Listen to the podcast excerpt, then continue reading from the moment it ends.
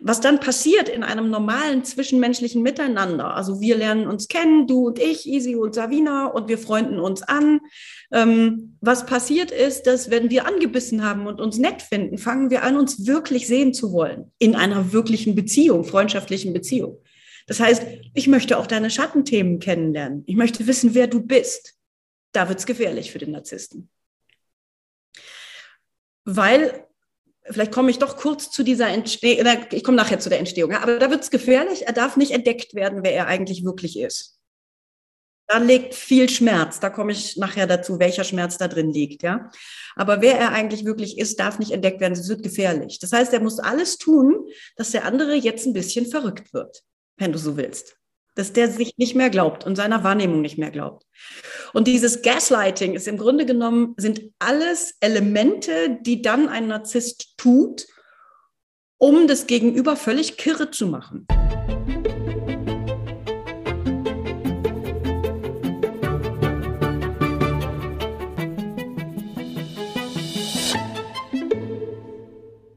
Ich freue mich heute zum zweiten Mal eine äh, ganz, ganz besondere Frau ähm, dabei haben zu dürfen zu einem Thema, das mir schon extrem lange auf der Seele brennt. Und ich kann mir eigentlich keine bessere äh, Gesprächspartnerin vorstellen als äh, Sabina Tillmann. Sabina Tillmann ist meine mit Abstand ähm, liebste Lieblingsdozentin. Ich glaube, es gibt fast keine Ausbildung und kein äh, Workshop, Seminar, was auch immer, was ich von ihr bis jetzt noch nicht gemacht habe.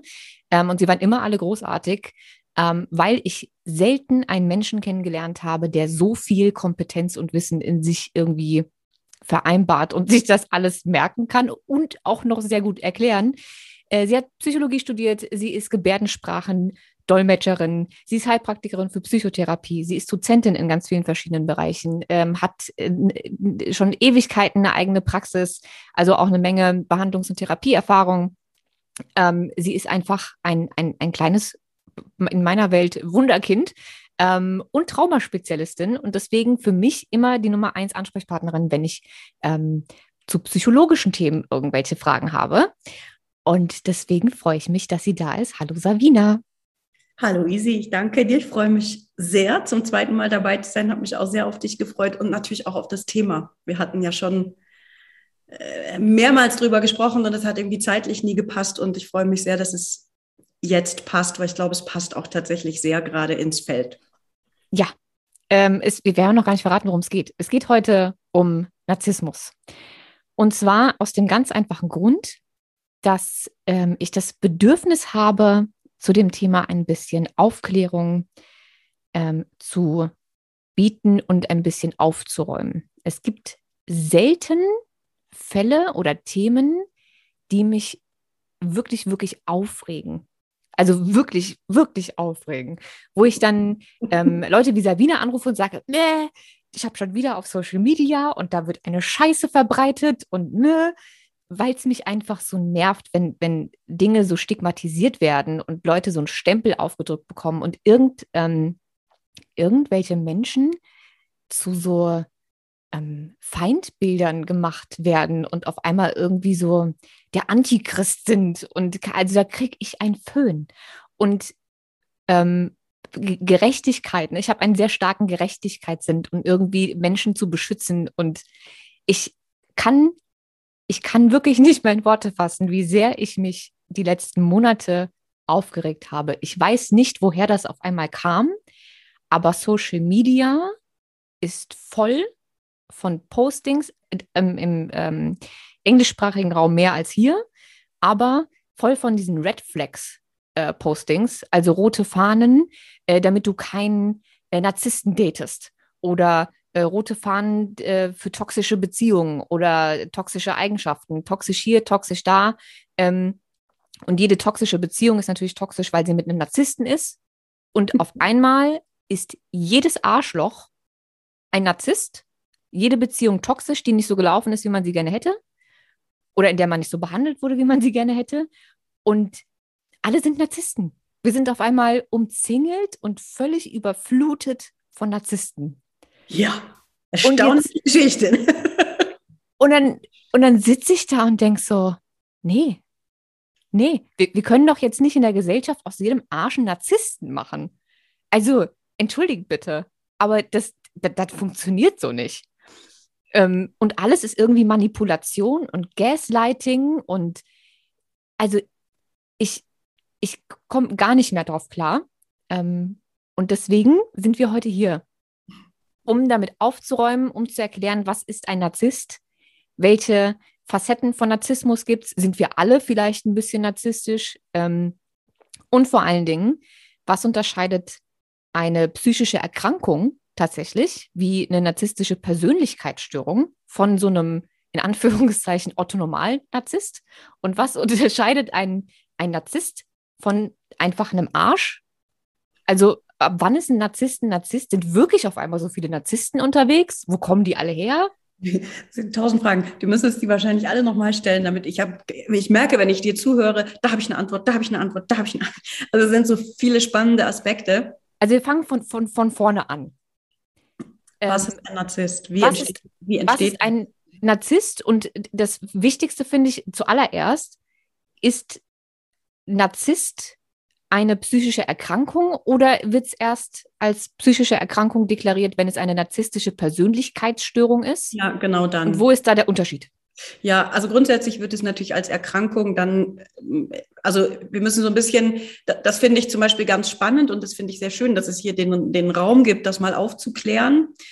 Äh, grundsätzlich versuchen wir mit diesen ganzen trennscharfen Kategorisierungen Schubladen zu finden, die uns helfen, Dinge einzuordnen. Dafür gibt es Diagnosen, dass wir Dinge einordnen können, um zu wissen, worüber reden wir eigentlich oder um irgendwelche Behandlungspläne zu entwerfen oder Kostenerstattungen zu beantragen oder oder oder einfach nur, um den Versuch zu starten, irgendwas besser zu verstehen.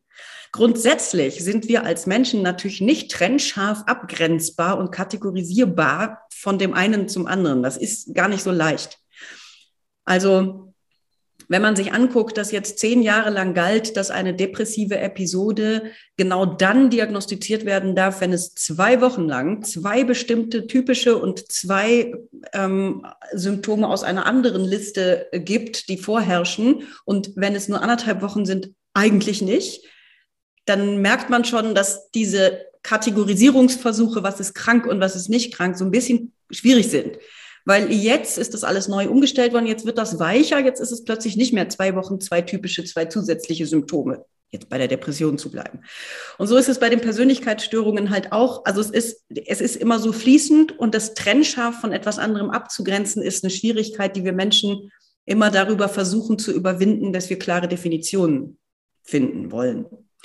Und das kann man nicht so wirklich. Also eine Persönlichkeitsstörung, so wie sie im Diagnosehandbuch zu finden ist, ist grundsätzlich etwas, was ja, ich würde sagen, angelegt wird in der Kindheit, diagnostizierbar. Offiziell ist es ab Adoleszenz. Das wird jetzt in der, im neuen Diagnosehandbuch auch wieder etwas weicher. Da kann man auch eine Persönlichkeitsstörung noch ein bisschen später entwickeln. Was ist Adoleszenz? Für alle, die jetzt zuhören und sagen, hey, so das Erwachsenenwerden, so irgendwie zwischen Spätpubertät und noch nicht ganz groß ist Adoleszenz, würde ich sagen. Also die Zeit des Reifens, ja, mhm.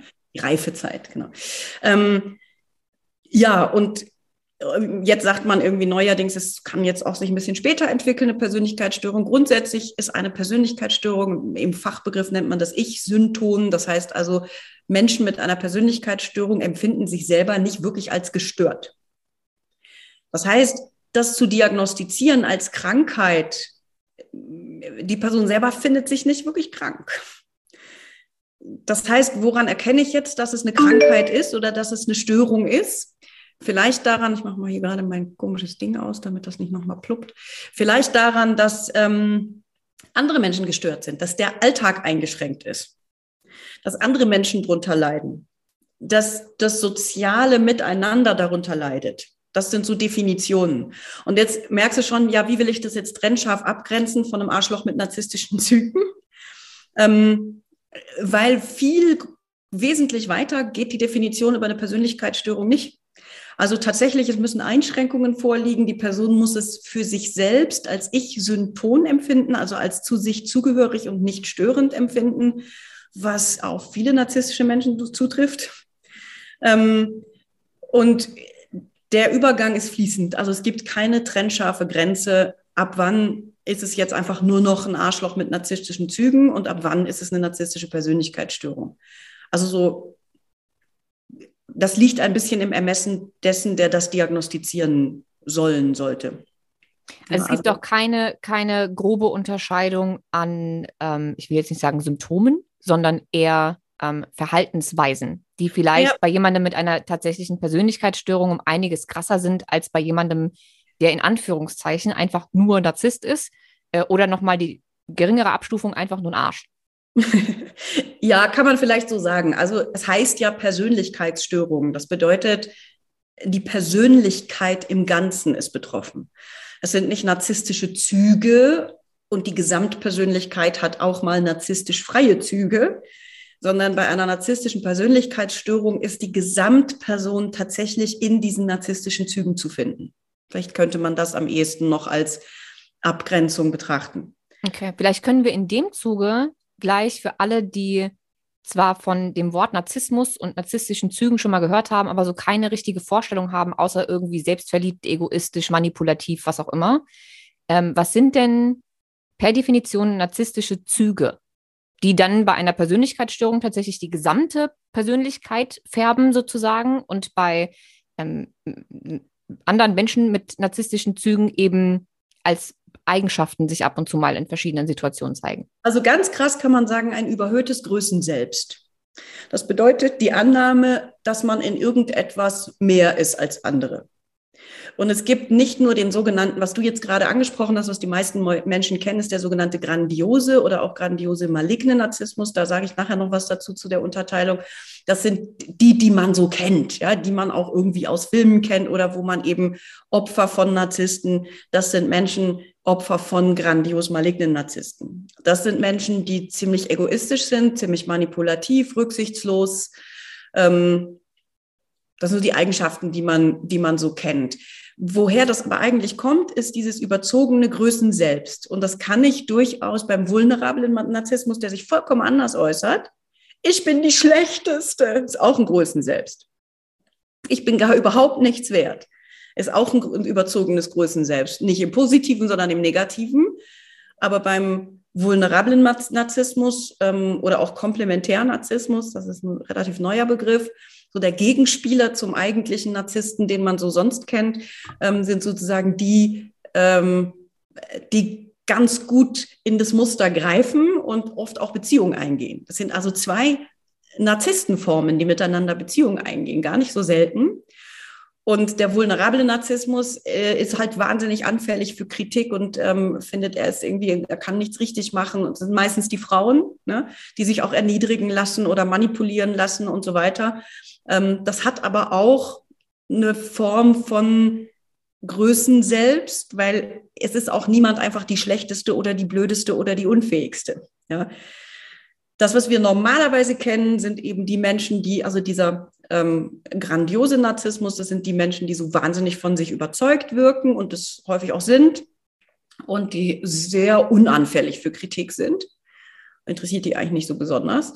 Oder wenn, dann reagieren sie auf jeden Fall sehr scharf darauf und wehren das sehr ab, weil äh, das hat keinen Raum. Wie das kommt, finde das, weiß ich nicht, ob du das jetzt schon wissen willst, aber äh, da würde ich dann gerne auch noch mal was zu sagen. Es gibt verschiedene Annahmen, woher Narzissmus eigentlich kommt, also wie das entsteht. Ähm, das ist eigentlich sozusagen was sehr traurig ist und was sehr berührendes, finde ich, äh, und gar nicht so böse, wie sich das dann äußert. Das finde ich noch sehr, sehr spannend. Aber das war ja deine Frage erstmal, so wie äußert sich das oder was ist das, woran, an welchen Verhaltensmustern könnte ich das denn erkennen, dass es sich um narzisstisches Verhalten handelt? Ich finde, da gibt es so unheimlich viele Punkte, wo ich jetzt äh, reingrätschen könnte, weil bei dem Wort manipulativ ähm, habe ich jetzt auch schon wieder, ich, ich kenne verschiedene Fälle, die für mich klar sind, ähm, weil ich durchaus auch ähm, Menschen in ähm, meiner, meiner Familie habe, wo ich denke, oder hatte, ähm, leben nicht mehr, aber wo ich denke, ja, also. Also wenn anders, das, wenn, die Manipulation, wenn die Manipulation der Untermauerung des Größen Selbstes dient. Also dieses, ich mache keine Fehler. Mhm. Wenn die Manipulation dem dient, dass ich der oder die Beste bin, fehlerlos bin und wundervoll und das soll bestätigt werden. Und wenn ich Mist baue, dann äh, zerlege ich die Wahrnehmung des anderen so lange, bis der sich selber nicht mehr glaubt, nur damit ich nicht die Person bin, die den Fehler gemacht hat. Diese Form der Manipulation. Also nicht, Aber die zu erkennen, ist, finde ich, teilweise nicht ganz so einfach, weil, und da sind wir auch schon wieder bei Social Media, ja aus allem Gaslighting gemacht wird auf einmal. Und ähm, ich auch schon dafür kritisiert wurde, dass ich ähm, Sachen gepostet habe wie, ähm, niemand macht dich traurig, sondern du wirst, es ist ja deine Emotion. Das die ist korrekt. Die ist, die ist bei dir. Korrekt. So, und ähm, wenn ich irgendwie in der Story erklärt habe, dass ähm, man durchaus der Meinung sein kann, dass, keine Ahnung, ich streite mich mit meinem Freund ähm, oder wir diskutieren über irgendwas und der ist irgendwie äh, verletzt, weil ich irgendein Knöpfchen gedrückt habe. Mir war das Knöpfchen nicht bewusst. Ich habe ihn nicht äh, mit Absicht irgendwie verletzt und ich ähm, kann mir die Mühe machen, ähm, oder ich bin ja ein sehr, sehr empathischer und mitfühlender Mensch. Das heißt, ich kann das nachvollziehen. Ich sehe aber ja trotzdem die Schuld nicht bei mir, weil hm. war ja nicht meine Intention. Ja, das, das ist für mich, das ist, ist für mich, ich, ich sage ihm auch nicht, hör mal zu, du hast dich jetzt nicht so zu fühlen, ähm, sondern mir tut es trotzdem leid, dass ich das ausgelöst habe. Ähm, aber ich hab, mich trifft ja trotzdem keine Schuld. Ja. Für mich ist das kein Gaslighting, aber Nein, das ist das, was Social Media daraus macht. Nein, das deswegen sage ich auch, Manipulation ist so ein Wort, das oft verwendet wird in ja. Situationen, in denen ich denke, nö. Ja, also vielleicht nö. kann ich das klassische Gaslighting mal kurz an einem Beispiel erklären. Das, klar, das kann man nämlich sehr trennscharf eigentlich sich angucken, was das eigentlich ist. Also das ist tatsächlich, ähm, also wenn ich, wenn ich davon ausgehe, dass ein Mensch mit narzisstischen Zügen, diese Differenzierung, wie, was, wo und wann ist jemand nur ein Arschloch, können wir ja nochmal drauf zurückkommen. Aber wir gehen jetzt mal von der Narzisst aus. Ich verallgemeiner das jetzt mal gerade und ähm, verfeinere das später nochmal. Ja? Aber der Narzisst äh, sein Größen selbst bestätigt haben möchte. Äh, das heißt, es, der kann sich nicht leisten, dass ein Mensch wirklich hinter seine Kulisse guckt. Der kann sich nicht leisten, dass ein Mensch wirklich, ich sage jetzt mal ein bisschen platt, bei klarem Verstand und klarer Wahrnehmung bleibt, weil das auf Dauer auffliegt. Das fliegt am Anfang nicht auf, wie du schon gesagt hast. Das ist auch schwer zu erkennen erstmal. Und äh, in einer Beziehung mit einem narzisstischen Menschen, ob das eine Liebesbeziehung, Paarbeziehung oder Freundschaftsbeziehung ist, wird dieser Mensch zunächst sehr viel Werbe da hineinlegen, dass er geliebt, gemocht, geschätzt wird. Das heißt, da gaslightet der auch erstmal nicht, ne, sondern der umgarnt, der ist total liebevoll, der macht alles und so, der oder die. Ne, das können ja auch Frauen grandiose Narzisstinnen sein. Und dann gibt es irgendwann den Punkt, wenn die andere Person sozusagen angebissen hat, was dann passiert in einem normalen zwischenmenschlichen Miteinander, also wir lernen uns kennen, du und ich, Isi und Savina, und wir freunden uns an. Ähm, was passiert ist, dass wenn wir angebissen haben und uns nett finden, fangen wir an, uns wirklich sehen zu wollen in einer wirklichen Beziehung, freundschaftlichen Beziehung. Das heißt, ich möchte auch deine Schattenthemen kennenlernen. Ich möchte wissen, wer du bist. Da wird es gefährlich für den Narzissten. Weil vielleicht komme ich doch kurz zu dieser Entstehung, ich komme nachher zu der Entstehung, aber da wird es gefährlich, er darf nicht entdeckt werden, wer er eigentlich wirklich ist. Mhm. Da liegt viel Schmerz, da komme ich nachher dazu, welcher Schmerz da drin liegt, ja. Aber wer er eigentlich wirklich ist, darf nicht entdeckt werden, es wird gefährlich. Das heißt, er muss alles tun, dass der andere jetzt ein bisschen verrückt wird, wenn du so willst dass der mhm. sich nicht mehr glaubt und seiner Wahrnehmung nicht mehr glaubt. Und dieses Gaslighting ist im Grunde genommen, sind alles Elemente, die dann ein Narzisst tut, um das Gegenüber völlig kirre zu machen. Also ein einfaches Beispiel kommt übrigens aus einem Film, ich weiß gar nicht mehr, es ist ein uralter Film, wo irgendein Typ eine Frau versucht hat, verrückt zu machen, indem er, äh, ich weiß nicht, das Gas die Gaszufuhr zu den Lichtern so verändert hat, dass das die ganze Zeit flackerte. Und die kriegte dann Angst und kam zu ihm und sagte, das Licht hat geflackert. Und er hat gesagt, das Licht hat überhaupt nicht geflackert. Also dieses, deine Wahrnehmung ist Quatsch. Daher kommt dieser Begriff Gaslighting. Ähm, da kann man sich ja auch fragen, was für ein komisches Wort. Ne? Und das heißt also, ein ganz einfaches Beispiel aus dem Alltag. Du mh, mm, verabredest dich mit deiner narzisstischen Freundin, weißt aber noch gar nicht, dass sie eine narzisstische Freundin ist, weil ihr seid noch in der sogenannten Honeymoon-Phase. Das ist so die erste Phase, ähm, wo sich zwei Menschen begegnen. Einer von beiden hat narzisstische Persönlichkeitsstruktur sehr ausgeprägt und ist aber noch am Umwerben. Jetzt kommen wir in dieses Ab jetzt bist du mir als Mensch spannend. Uh, jetzt wird's gefährlich. Also kippt das. Das ist der Moment, wo die narzisstische Freundin sich mit dir zum Shoppen verabredet, um 14 Uhr vor H&M. Und wer nicht kommt, ist sie. Und dann rufst du an und sagst, ey, Sweetie, wir waren verabredet. Und dann sagt sie, äh, nee. Und du sagst, äh, doch. Äh, nee, das musst du falsch verstanden haben. Ich habe gesagt, wir könnten mal zusammen zu H&M gehen, aber doch nicht heute. So, das sind so kleine Beispiele, ne? Oder eine Geschichte wird verdreht in Partnerschaften ist das oft so. Das, weiß ich nicht, du fährst mit deinem narzisstischen Partner irgendwie in, in Urlaub und äh, siehst irgendwie lauter Laubbäume. Ganz tolle Laubbäumwälder, an denen ihr vorbeigefahren seid. Und da erzählt ihr irgendwie bei Freunden von diesem Urlaub und er sagt, diese Nadelbaumwälder. Und du sagst, das waren Laubbaumwälder? Und er sagt, nee, Schatz, ganz ehrlich, das waren Nadelbaumwälder. Weißt du das gar nicht mehr? Bis hin zu, oh, tut mir leid, dass du dich so falsch erinnerst. Das ist was anderes als die Manipulation, von der du jetzt vorhin gesprochen hast. Weißt du, es ist wirklich so ein bewusstes, der andere kriegt irgendwann ein Horn, weil er denkt, ja, das war noch aber laut, jetzt weiß ich es gerade selber nicht mehr. Und dann fängt sozusagen die Person, deren Wahrnehmung da verdreht wurde, fängt sozusagen an, in alten Urlaubsfotos zu suchen und zu gucken, ob es ein Beweisfoto von diesem Waldabschnitt gibt. Also wird kirre. Und wenn es dann keins gibt, wenn es dann aber eins gibt und sie zeigt ihm das Foto und sagt, guck mal, Nadelbäume, dann sagt er, ja, weiß ich, habe ich doch gesagt. Oder guck mal, Laubbäume, also das, was sie halt gesagt hat, dann sagt er ja, weiß ich, habe ich doch gesagt. Nee, du hast doch bei Oliver und Clara letzte Woche gesagt, es seien Nadelbäume gewesen. Ich habe gesagt Laubbäume. Schatz, nee, ich habe die ganze Zeit von Laubbäumen gesprochen. So. Also du kannst sozusagen gar nichts mehr richtig machen oder sagen, weil es dir die ganze Zeit umgedreht wird, solange bis du selber vollkommen an dir zweifelst und an deiner Wahrnehmung zweifelst.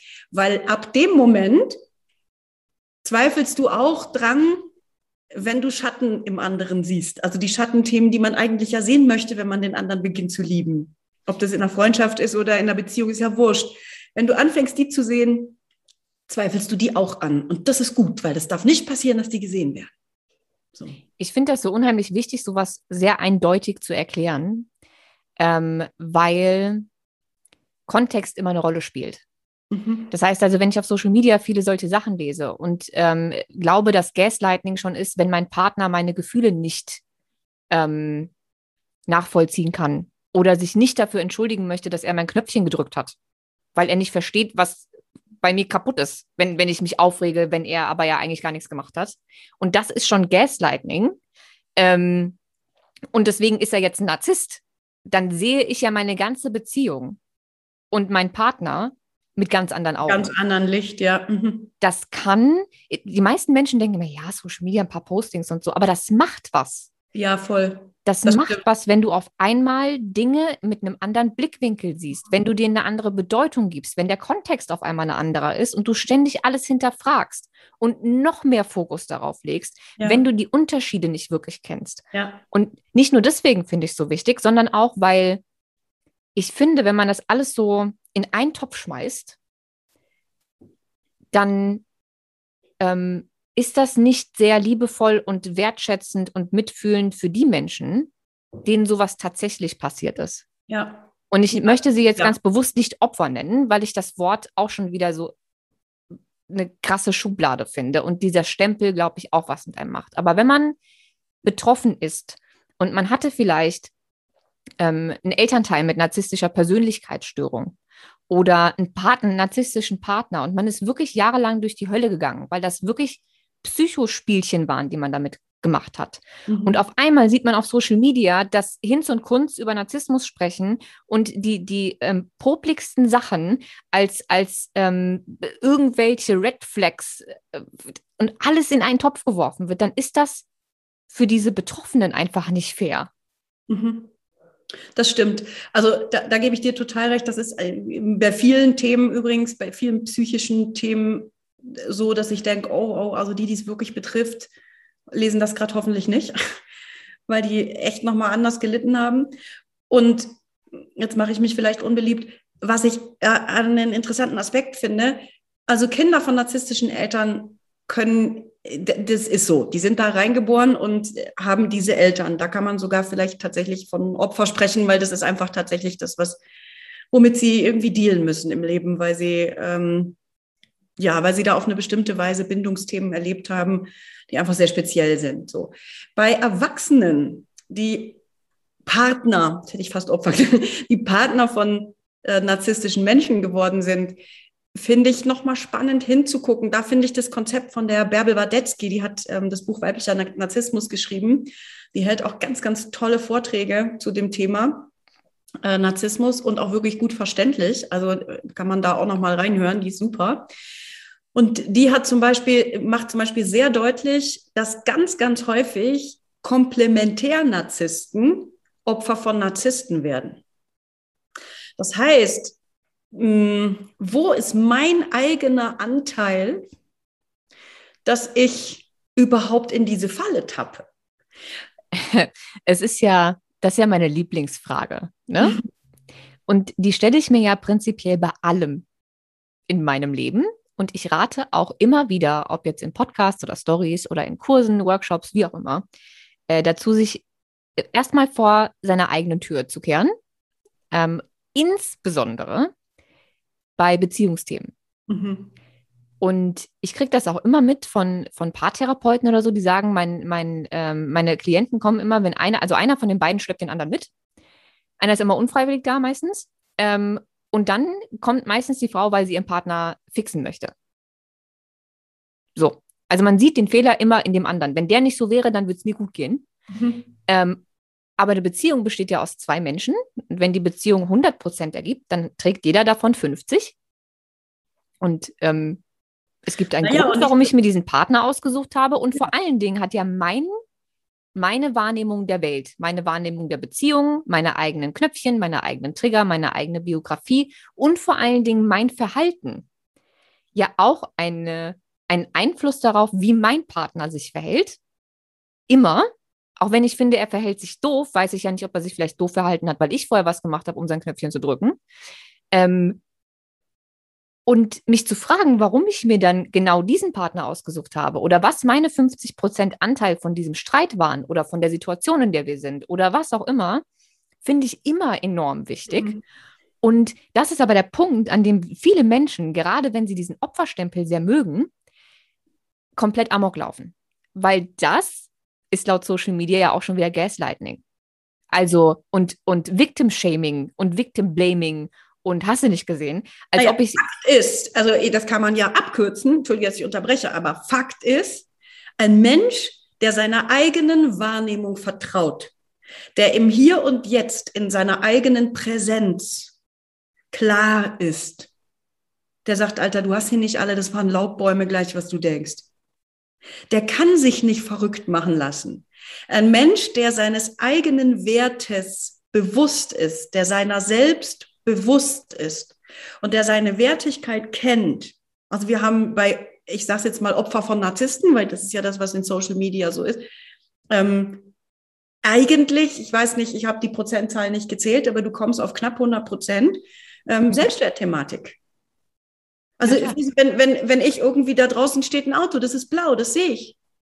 Und wenn jetzt jemand anderes kommt und sagt, das ist grün, dann sage ich, du, kann sein, dass wir einfach unterschiedliche Pigmentsichtsdinger da haben, aber das ist mein Blau und das lasse ich mir auch nicht ausreden. Da kannst du jetzt reden, so viel du willst.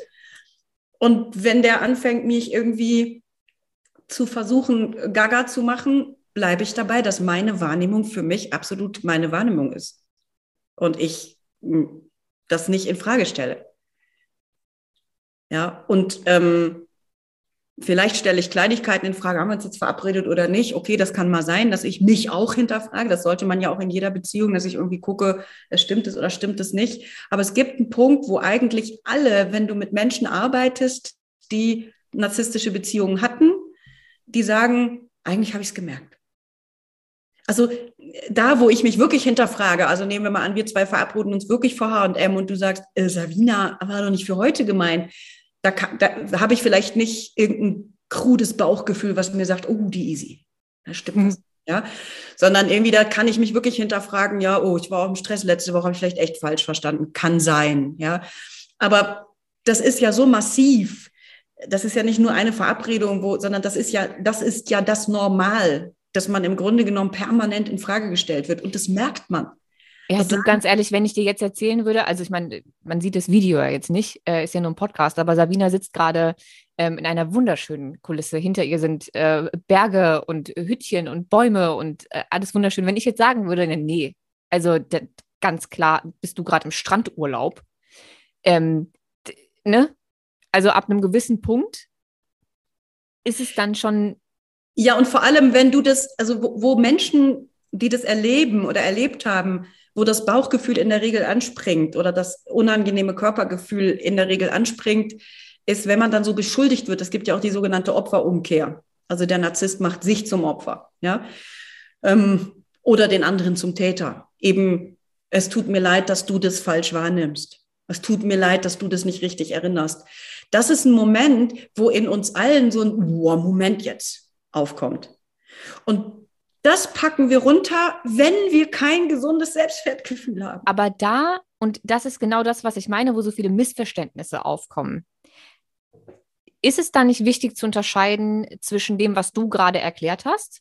Also, das waren äh, Tannenbäume und äh, kein Laub. Tut mir leid, dass deine Augen nicht richtig funktionieren. Ähm, und einem, ähm, es tut mir leid, dass ich das gerade in dir ausgelöst habe. Ja, aber es ist nicht meine Unterschied. Das ist doch ja. ein Unterschied. Also nicht, dass wir das jetzt auch, ne, das, ich will nur, dass jeder, der zuhört, das in seinem Kopf ähm, und vor allen Dingen auch in seinem Bewusstsein und Unterbewusstsein, dass die, diese Trennung dieser beiden Dinge fühlen kann. Ja, weil es sonst. Ist ein Unterschied, wenn ich doch dazu, also es tut mir leid, ist ein Satz, den ein Mensch, der wirklich narzisstisch hauptsächlich geprägt ist in seiner Persönlichkeit, eher nicht sagt, außer zum Zwecke, jemanden wiederzugewinnen. Also auch das tut mir leid, ist manipulativ. Das heißt, wenn, wenn du mir sagst als Freundin, weil wir irgendein Missverständnis hatten und du mich getriggert hast und du mir als Freundin sagst, boah, das tut mir total leid, weil ich, und ich kann spüren, dass du das nicht willst, dass es mir scheiße geht. Und gleichzeitig bleibst du bei dir und sagst, das ist nicht meine Verantwortung und leid tut's mir, weil ich möchte nicht, dass du so traurig bist oder so verletzt dann kann ich dich fühlen. Dein Es tut mir leid ist fühlbar. Ein Narzisst, wenn der Es tut mir leid sagt, das fühlst du nicht. Weil das Ding ist, und das äh, höre und lese ich auch ständig überall, dass wenn so Beispiele genannt werden wie der Satz, es tut mir leid, dass du dich jetzt so fühlst, ähm, keine echte Entschuldigung ist, weil das Gefühl des Gegenübers und die eigene Schuld sozusagen nicht ähm, gesehen wird. Und dass das ja auch schon manipulativ ist. Und ich denke mir immer, solange ich dich nicht mit Intention irgendwie verletzt habe, sondern irgendwas, was ich getan habe, ähm, mein Verhalten oder mein, meine Tonlage oder was auch immer dazu geführt hat, dass es dir nicht gut geht. Ich habe mich aber weder im Ton vergriffen, noch habe ich dich angemeckert, beleidigt, respektlos behandelt oder dich nicht gewertschätzt oder was auch immer.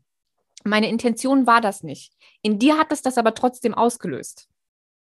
Klar entschuldige ich mich dann nicht für mein Verhalten, weil ich habe ja nichts falsch gemacht, sondern ich entschuldige mich dafür, dass was auch immer das ausgelöst hat, was ich gerade getan oder gesagt habe, in dir das auslöst. Mhm. Und ja, das meine ich dann sehr ernst und ich fühle mit.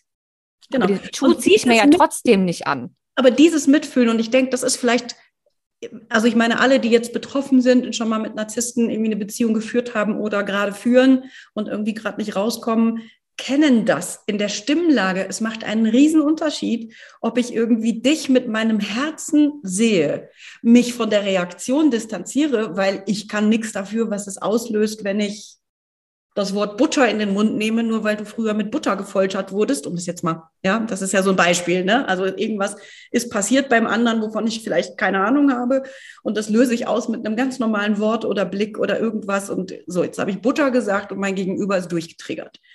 Ja, klar sage ich jetzt nicht, boah, entschuldige, ich habe Butter gesagt, wie konnte ich? Das ist ja Quark, ja, ist klar, so wie du gerade sagtest. Aber ich kann bemerken, wie grausam das ist, dass jemand auf so ein Wort so reagiert. Also das ist ja eine Überreaktion. Trigger ist ja immer, also woran erkenne ich, dass ich getriggert bin? Irgendwie ist meine Reaktion nicht mehr verhältnismäßig zur Situation. Das ist immer so die Frage, woran erkenne ich, dass ich getriggert bin, das ist meine Lieblingsantwort. Die Reaktion ist nicht mehr ganz verhältnismäßig zur eigentlichen Situation. Und das kann ich ja als Gegenüber wahrnehmen und denke, wow, jetzt hängt der andere da gerade in seinem Schmerz, seiner Wut, seinem Misstrauen, seiner, keine Ahnung was, äh, Emotionen. Und wenn ich das mit einem offenen Herzen angucke und sage, es tut mir so leid, dass du da jetzt drin hängst, weil ich Butter gesagt habe. Äh, du willst jetzt von mir, dass ich mich für das Wort Butter entschuldige. Entschuldige, das kann ich nicht. Das ist einfach ein ganz normales Wort. Aber es tut mir so leid, dich so zu sehen. Das fühlt sich ganz anders an, als wenn ein Narzisst sagt, tja, tut mir leid, dass du dich nicht richtig erinnern kannst. Hm. Also Aber allein da, den, den, den, ja, den Unterschied ganz klar zu haben, finde ich so wichtig, weil man eben auf Social Media bei allen möglichen ähm, Hobbyprofilen teilweise ähm, Sätze sieht, die Beispiele für Gaslighting sind.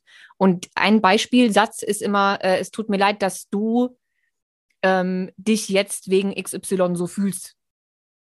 Mhm. Aber ich habe keine Schuld. Also diese Schuld abweisen und die Gefühle des anderen ähm, irgendwie ähm, runterspielen und so zu tun, als wären die also ja, das ist leid, halt dass du dich so fühlst, Zusammenhang gerissen, weil das kommt natürlich im Kontext ist es schon ein Satz, der zu Gaslighting gehört. Aber im, in einem Kontext einer narzisstischen Beziehung, wo und wann findet der statt? Ja, nicht in einer funktionierenden Beziehung, wo wir miteinander in einen Austausch gehen und gegenseitig unsere Schattenthemen sehen und antriggern und uns auch einander zeigen in diesen Schattenthemen, einander, wohlgemerkt äh, und dann auch mal was auslösen und darüber vielleicht auch mal in heißere Diskurse kommen, so äh, wer hat es jetzt ausgelöst und wer ist schuld, was passiert in Beziehungen, aber das ist eine gesunde Beziehung.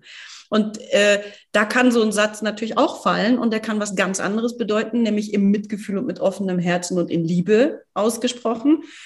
Und das, wenn der im Zuge von Gaslighting fällt, es ist, kann das genau gleiche Zitat sein, aber dann kann es zum Beispiel sein, ähm, also auf etwas, wo sehr klar ist, dass wenn man jetzt mal nicht von Schuld, aber zumindest von Verantwortung spricht, der narzisstische Partner eine Verantwortung für den Schmerz trägt, wirklich, weil zum Beispiel er dreimal fremdgegangen ist und dann sowas sagt wie, ja, es tut mir leid, dass du dich damit irgendwie so schlecht fühlst, äh, ähm, oder nee, nee, dass du dich damit so schlecht fühlst, würde er nicht sagen, es tut mir leid, dass du das in mir ausgelöst hast, dass ich das machen musste. Oh. So. Wow. Ja. ja und das, das wäre, also, und da ist schon dieses, es tut mir leid, dass du dich so fühlst, könnte der gleiche Satz sein, der drin vorkommt. Aber unter, in diesem Rahmen hat das ja eine, ein völlig, ist ein völlig anderes Rahmenkonzept. Ja. Das ist halt das, was auf Social Media sehr schwer ähm, umzusetzen ist das klar differenzieren zu können mit ein paar Postings oder einer kleinen Story oder keine Ahnung ja. was.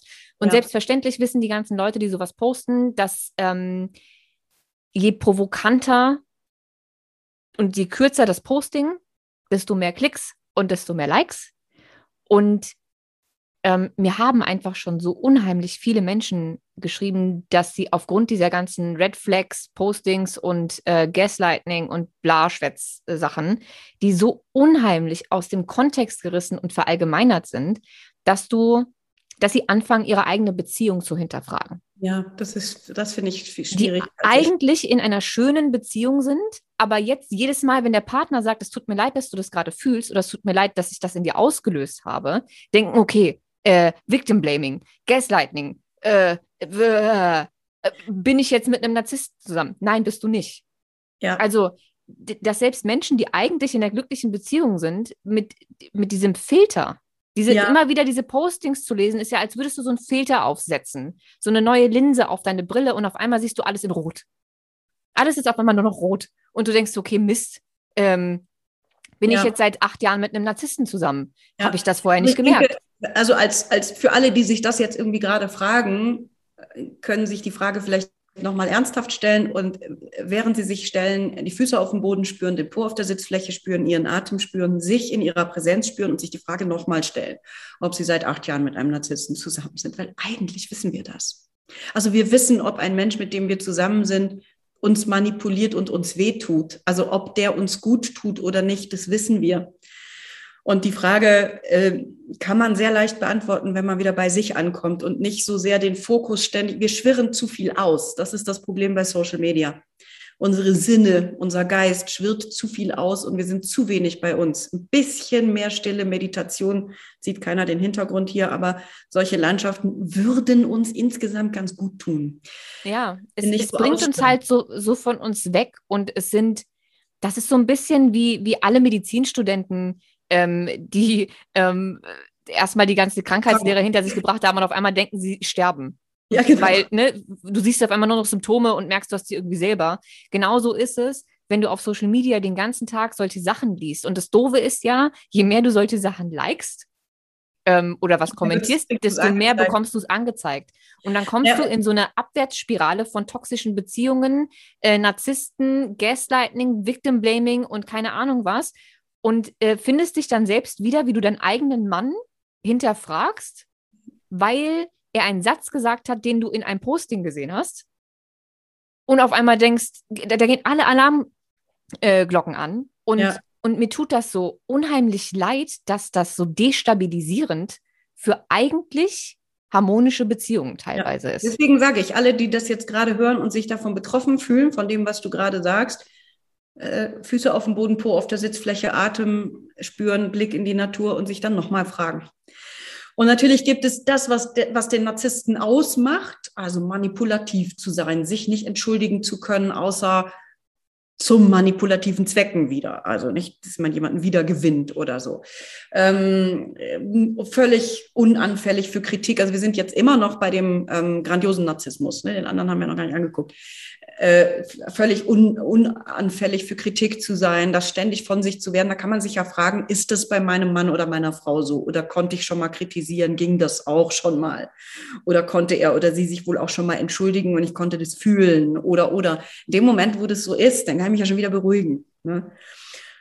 Und was du gerade gesagt hast, das finde ich auch noch, also da würde ich auch noch gern was zu sagen, weil das eben so ein Wort ist, toxische Beziehung, toxische Persönlichkeit, da kriege ich persönlich meine Wut. Ja, ich auch. Aber es ist ja, äh, auf Social Media ist es ja alles das Gleiche. Also sobald du von toxischen Beziehungen redest, war diese toxische Beziehung mit einem Narzisst. Deswegen ist mittlerweile ist es für mich ein und das Gleiche. Mhm. Ähm, und es nervt beides gleichermaßen. Ja, ich finde, es ist eigentlich auch schon, ist, mir ist es schon wurscht, ob damit ein Narzisst oder ein anderer Mensch gemeint ist. Ich finde fast keine Worte dafür, wie ich das finde, einen Menschen als toxisch zu bezeichnen wo sind wir angekommen? Dass wir ein Lebewesen, was Dinge erlebt hat, die ihn dazu gemacht haben, dass er so ist, wie er ist. Das ist okay, dass das scheiße ist für Menschen, die nebendran sind und es erstmal nicht bemerkt haben und jetzt wieder da raus müssen. Ja. Das ist okay, dass man das auch wahrnimmt und auch benennt. Aber dann ist es ein Muster, was sich nicht gerade günstig auf meine Heilung auswirkt. Ja. Und auch ich besitze solche Muster. Sie mögen nicht narzisstisch sein, sondern anders, weil ich einfach ein anderes Leben hatte. Aber in diesem Leben habe ich Schattenthemen und daraus sind Muster entstanden. Und mit diesen Mustern tue ich bestimmt auch manchmal Menschen weh. Ich glaube, das geht uns allen so. Wenn wir jetzt, wer jetzt sagt, ich nie, der hat, glaube ich, irgendeinen Fleck in seiner Selbstwahrnehmung, den man mal angucken könnte. Weil das ist Quark. Das haben wir alle. Das heißt, an der einen oder anderen Stelle sind wir für andere Menschen nicht heilungsfördernd, außer sie nehmen das als Herausforderung für die Heilung an. Aber wir sind sozusagen nicht unbedingt gerade positiv unterstützend, wenn wir in unseren Mustern hängen. Das ist so. Ich meine, dann Menschen zu kategorisieren und eine Gruppe draus zu machen, die ich toxisch nenne, da kann ich ja gleich wieder Juden ins KZ stellen. Also tut mir leid, aber ich, da, das finde ich ganz schlimm. Finde das ganz schlimm, Menschen als toxisch zu bezeichnen. Also wenn, dann müssen wir uns alle als toxisch bezeichnen. Dann gehe ich wieder d'accord. Das finde ich zwar irgendwie nicht besonders lichtvoll, aber da kann ich dann mich noch irgendwie anschließen und sagen, mh, okay, gut, neue Terminologie, nennen wir alle Muster, mit denen wir anderen Menschen potenziell ein bisschen Schaden zufügen, weil wir da nicht so freundlich sind, nennen wir die alle toxisch und wir sind alle hin und wieder toxisch. Okay, finde ich ein blödes Wort, weil ich möchte mich nicht toxisch bezeichnen, aber weißt du, was ich meine? Also ich werde, ich werde mir mit dem folgenden Satz gleich äh, keine Freunde machen. Und aber das mache ich ja prinzipiell irgendwie nie. Ähm, und ich bereite mich jetzt auch mental schon mal darauf vor, dass ähm, ich die eine oder andere Nachricht oder schlechte Bewertung deswegen bekomme. Ähm, aber ich auch da bei dem Wort toxisch oder bei Menschen, die ähm, andere Menschen als toxisch bezeichnen oder ihre Beziehungen, Ex-Partner, was auch immer als toxisch bezeichnen, ähm, ist das für mich eine, ein Versuch, die Verantwortung und die Schuld auf die andere Person zu schieben und zu rechtfertigen, dass man das so lange mitgemacht hat. Weil ja. ich konnte nicht anders, weil es war toxisch. In dem Moment möchte ich meinen eigenen Anteil nicht, nicht sehen. sehen. Und ich möchte auch nicht sehen, dass ich diejenige war, die jeden Tag in den fünf Jahren, zehn Jahren, was auch immer, jeden Tag freiwillig die Entscheidung getroffen hat, bei dieser toxischen Person zu bleiben. Weil in dem Moment, in dem ich das Toxisch-Label drauf packe, trifft mich ja keine Schuld. Weil es war ja eine toxische Person, die hat mich manipuliert und die hat dies und deswegen konnte ich nicht anders. Mhm. Ich habe das nicht, das, ich habe das nicht gemerkt. Also wie gesagt, bei Kindern von Eltern mit narzisstischen Zügen, würde, die würde ich ausklammern, ne? weil die können ja tatsächlich, sie sind ja da in diesem Haus sozusagen gefangen, hätte ich jetzt fast gesagt, aber die können ja nicht raus. Ja? Das sowieso. Also, das, das ist, also bei Kindern, das nehme ich raus. Ne? Also wenn jetzt Leute sagen, ja, aber Moment, meine Mutter war, ja, da tatsächlich sieht das ein bisschen anders aus. Aber in der Partnerschaft sehe ich das recht ähnlich. Also, dass das eine Weile dauert, bis man das durchschaut. Aber wenn ich mir angucke, was Selbsthilfegruppen, Foren etc. in Social Media, die haben das alle durchschaut. Das sind ganz, ganz viele Menschen, Männer wie Frauen, die in diesen Beziehungen hängen und nicht rauskommen. Die haben es ja schon durchschaut. Und ab dem Moment, wo ich bemerke, scheiße, also die Beziehung tut mir nicht gut. Ich nenne sie bewusst nicht toxisch, weil ich finde es irgendwie echt keinen schönen Begriff. Aber in dem Moment, wo ich merke, scheiße, großflächig tut mir diese Beziehung nicht gut, muss ich gucken, was ist der Grund, dass ich bleibe. Und der liegt ja an mir. Ich, ja. Also, meine, außer jemand fesselt mich mit Handschellen an die Heizung, dann komme ich nicht weg. Aber ansonsten liegt ja etwas in mir. Und das ist das, das ist das Spannende. Da sind wir nämlich beim Komplementärnarzissmus und bei dem ähm, meine Thema Selbstliebe. Ich, soll ich ein bisschen was sagen, wo Narzissmus herkommt?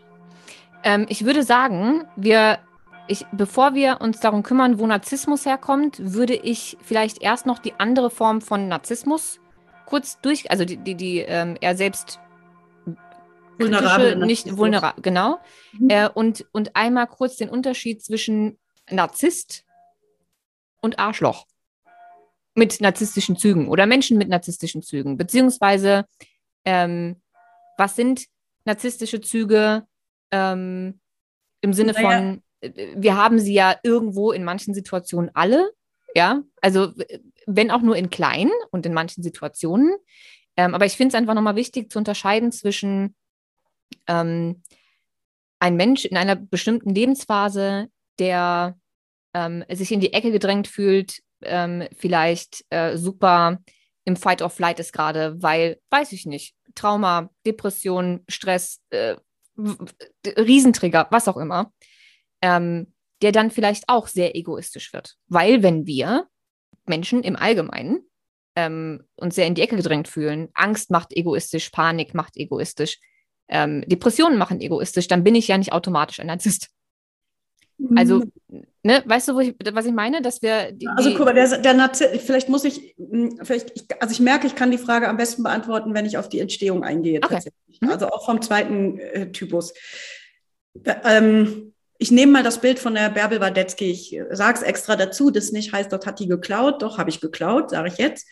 Ähm, das erklärt sie so schön in ihren Vorträgen. Ich finde, schöner kann man es nicht erklären, deswegen übernehme ich das. Also, sie nimmt immer das Märchen von Schneewittchen. Die Frau sitzt also da am Fenster und ist am Nähen, glaube ich, sticht sich mit einer Nadel in den Finger, die Königin, und dann tropft Blut in den Schnee. Und dann säuft sie so vor sich hin und sagt, ach, so ein Kind hätte ich mal gerne. Rot wie Blut, weiß wie Schnee und schwarz wie Ebenholz. Das Kind ist noch nicht gezeugt, aber schon klar, dass es schwarz-weiß-rot sein soll. So, wenn jetzt grün-gelb kariert auf die Welt kommt, dann hat das Kind ein Problem. Das heißt, es lernt eigentlich von vornherein, dass es, dass es lebensbedrohlich ist, grün-gelb kariert zu sein. Lebensbedrohlich deswegen, weil wir als Kinder ja darauf angewiesen sind, dass unsere primären Bezugspersonen uns versorgen, also auch emotional versorgen, aber eben auch mit Essen und Trinken. Aber es gibt ja so Versuche, die man mal mit Waisenkindern gemacht hat vor x Jahren, das darf man ja heute nicht mehr, äh, die nur versorgt wurden ohne Liebe, sondern einfach nur mit Essen und Trinken, die sind alle gestorben. Ne? Das heißt also, wir brauchen ein bisschen mehr als nur Essen und Trinken. Wir müssen also irgendwie das, die Anerkennung von unseren Eltern haben. Das ist lebensnotwendig. Wenn ich jetzt schwarz-weiß-rot sein soll, dann werde ich genau das tun. Ich werde mich wahnsinnig bemühen, schwarz-weiß-rot zu sein in allem, was ich tue. Und in dem Moment, wo grün-gelb kariert auch nur in Ansätzen erkennbar wird, löst das totale Panik aus, weil das darf nicht sein. Das ist das, weißt du, wenn wir dann auf diese Beziehungsebene kommen, in dem Moment, wo der andere mich wirklich sehen will, wenn ich das so erlebt habe, dann wird es gefährlich. Das grün-gelb kariert darf absolut nicht sichtbar werden. Das heißt, ich erbaue mir, ich sage jetzt ich als Narzisst, erbaue mir eine Realität, in der ich schwarz-weiß-rot bin. Und es geht so weit, dass ich es manchmal sogar komplett selber glaube. Je nach Ausprägung sind das Menschen, die sich das total glauben. Aber es gibt natürlich, ich meine, unsere Psyche vergisst nichts. Ja? Es gibt natürlich diesen grün-gelb karierten Anteil irgendwo drin, der sagt, aber eigentlich bin ich doch ne, mit kleinem erhobenen Zeigefinger. Und je nachdem, wie großartig das ganze Konstrukt aufgebaut ist, wird der sozusagen fast nie gehört. Manchmal wird er vielleicht ein bisschen deutlicher gehört, da muss man aber dann deutlicher dagegen ankämpfen. Das heißt, grün-gelb kariert ist verboten. Und äh, jedes Mal, wenn jetzt ein Narzisst wirklich geliebt wird, und das ist ja das, was, was viele Partnerinnen, ich habe gedacht, durch Liebe könnte ich. Nee, durch Liebe machst du es fast schlimmer. Wenn du anfängst, ihn zu sehen oder sie in den auch Schattenthemen, siehst du grün-gelb kariert. Und das ist natürlich, wenn man das jetzt therapeutisch betrachten würde, ist das genau der Prozess. Dass derjenige die Erfahrung macht, grün-gelb kariert, ist immer noch okay und immer noch liebenswert. Jetzt werden einige Betroffenen sagen, ja, aber genau das habe ich ihm ja immer gesagt. Aber in einer Liebesbeziehung ist es schwierig zu halten, weil dann kommt ja die ganze Todesangst, die sich oft in Wut, Abwehr, Entwertung äußert. Entwertung des anderen. Ja, das muss ein Therapeut aushalten können. Aber in einer Partnerschaft ist es einfach nicht angebracht. Also man darf einen narzisstischen Partner verlassen, auch wenn man ihn liebt oder vielleicht sogar genau deswegen. Das hat mit Liebe nichts zu tun, bei jemandem zu bleiben, der mich schädigt. Ne, das ist nicht Liebe. Sondern Liebe ist wirklich zu gucken, was ist das, was er braucht. Und er braucht eigentlich quasi ein, ein Gegenüber, was das authentisch halten kann. Und das ist Therapie. Das kann sonst niemand halten. Ja, also das Grün-Gelb kariert darf also auf keinen Fall rauskommen. Und jetzt haben wir entweder die Möglichkeit, jemand ist äh, in, in ein Elternhaus geboren, wo Grün-Gelb kariert von vornherein ähm, so weit weg von Schwarz-Weiß-Rot war, dass man einfach wirklich sich komplett selbst verleugnet. Und dann muss man ein überhöhtes Größen selbst, was Schwarz-Weiß-Rot ist, anlegen und muss das die ganze Zeit aufrechterhalten und muss alles tun, damit das Gegenüber oder alle Gegenübers mich in Schwarz-Weiß-Rot unterstützen und bestärken und loben und so weiter. Wenn auch jemand nur in Ansätzen grün-gelb kariert sieht, ist der für mich bedrohlich. Der fliegt raus. Den kann ich nur abwerten. Weil ich bin so bedroht davon, das geht nicht. Also lieb mich bloß nicht. Weißt du so. Mhm. Und ähm, natürlich ist dieser Anteil irgendwie der ganz, ganz kleine, tief verletzte Anteil. Und natürlich, wenn du den rausnehmen könntest aus dem Rest der Geschichte, und extrahieren könntest und hier auf den Tisch setzen könntest und sagen könntest, kleiner Anteil, was möchtest du, würde der weinend sagen, ich will endlich gesehen werden. Ist gar keine Frage.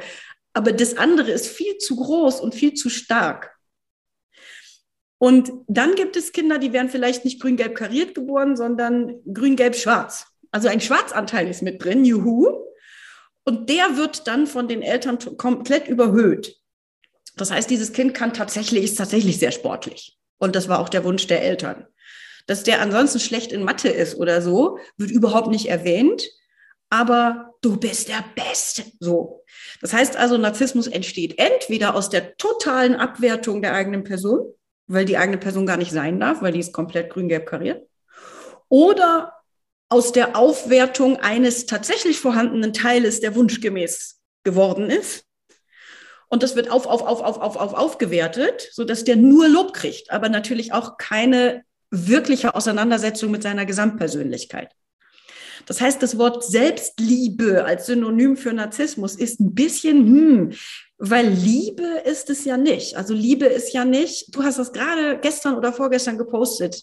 Ich will nicht, dass mir, dass jemand, wie hast du es geschrieben, dass jemand nur das Gute in mir sieht, sondern ich will, dass jemand auch meine Schatten sieht und mich mit all dem liebt. Ja. Also mit all dem, nicht trotz all dem, sondern mit all dem, genau. Ja.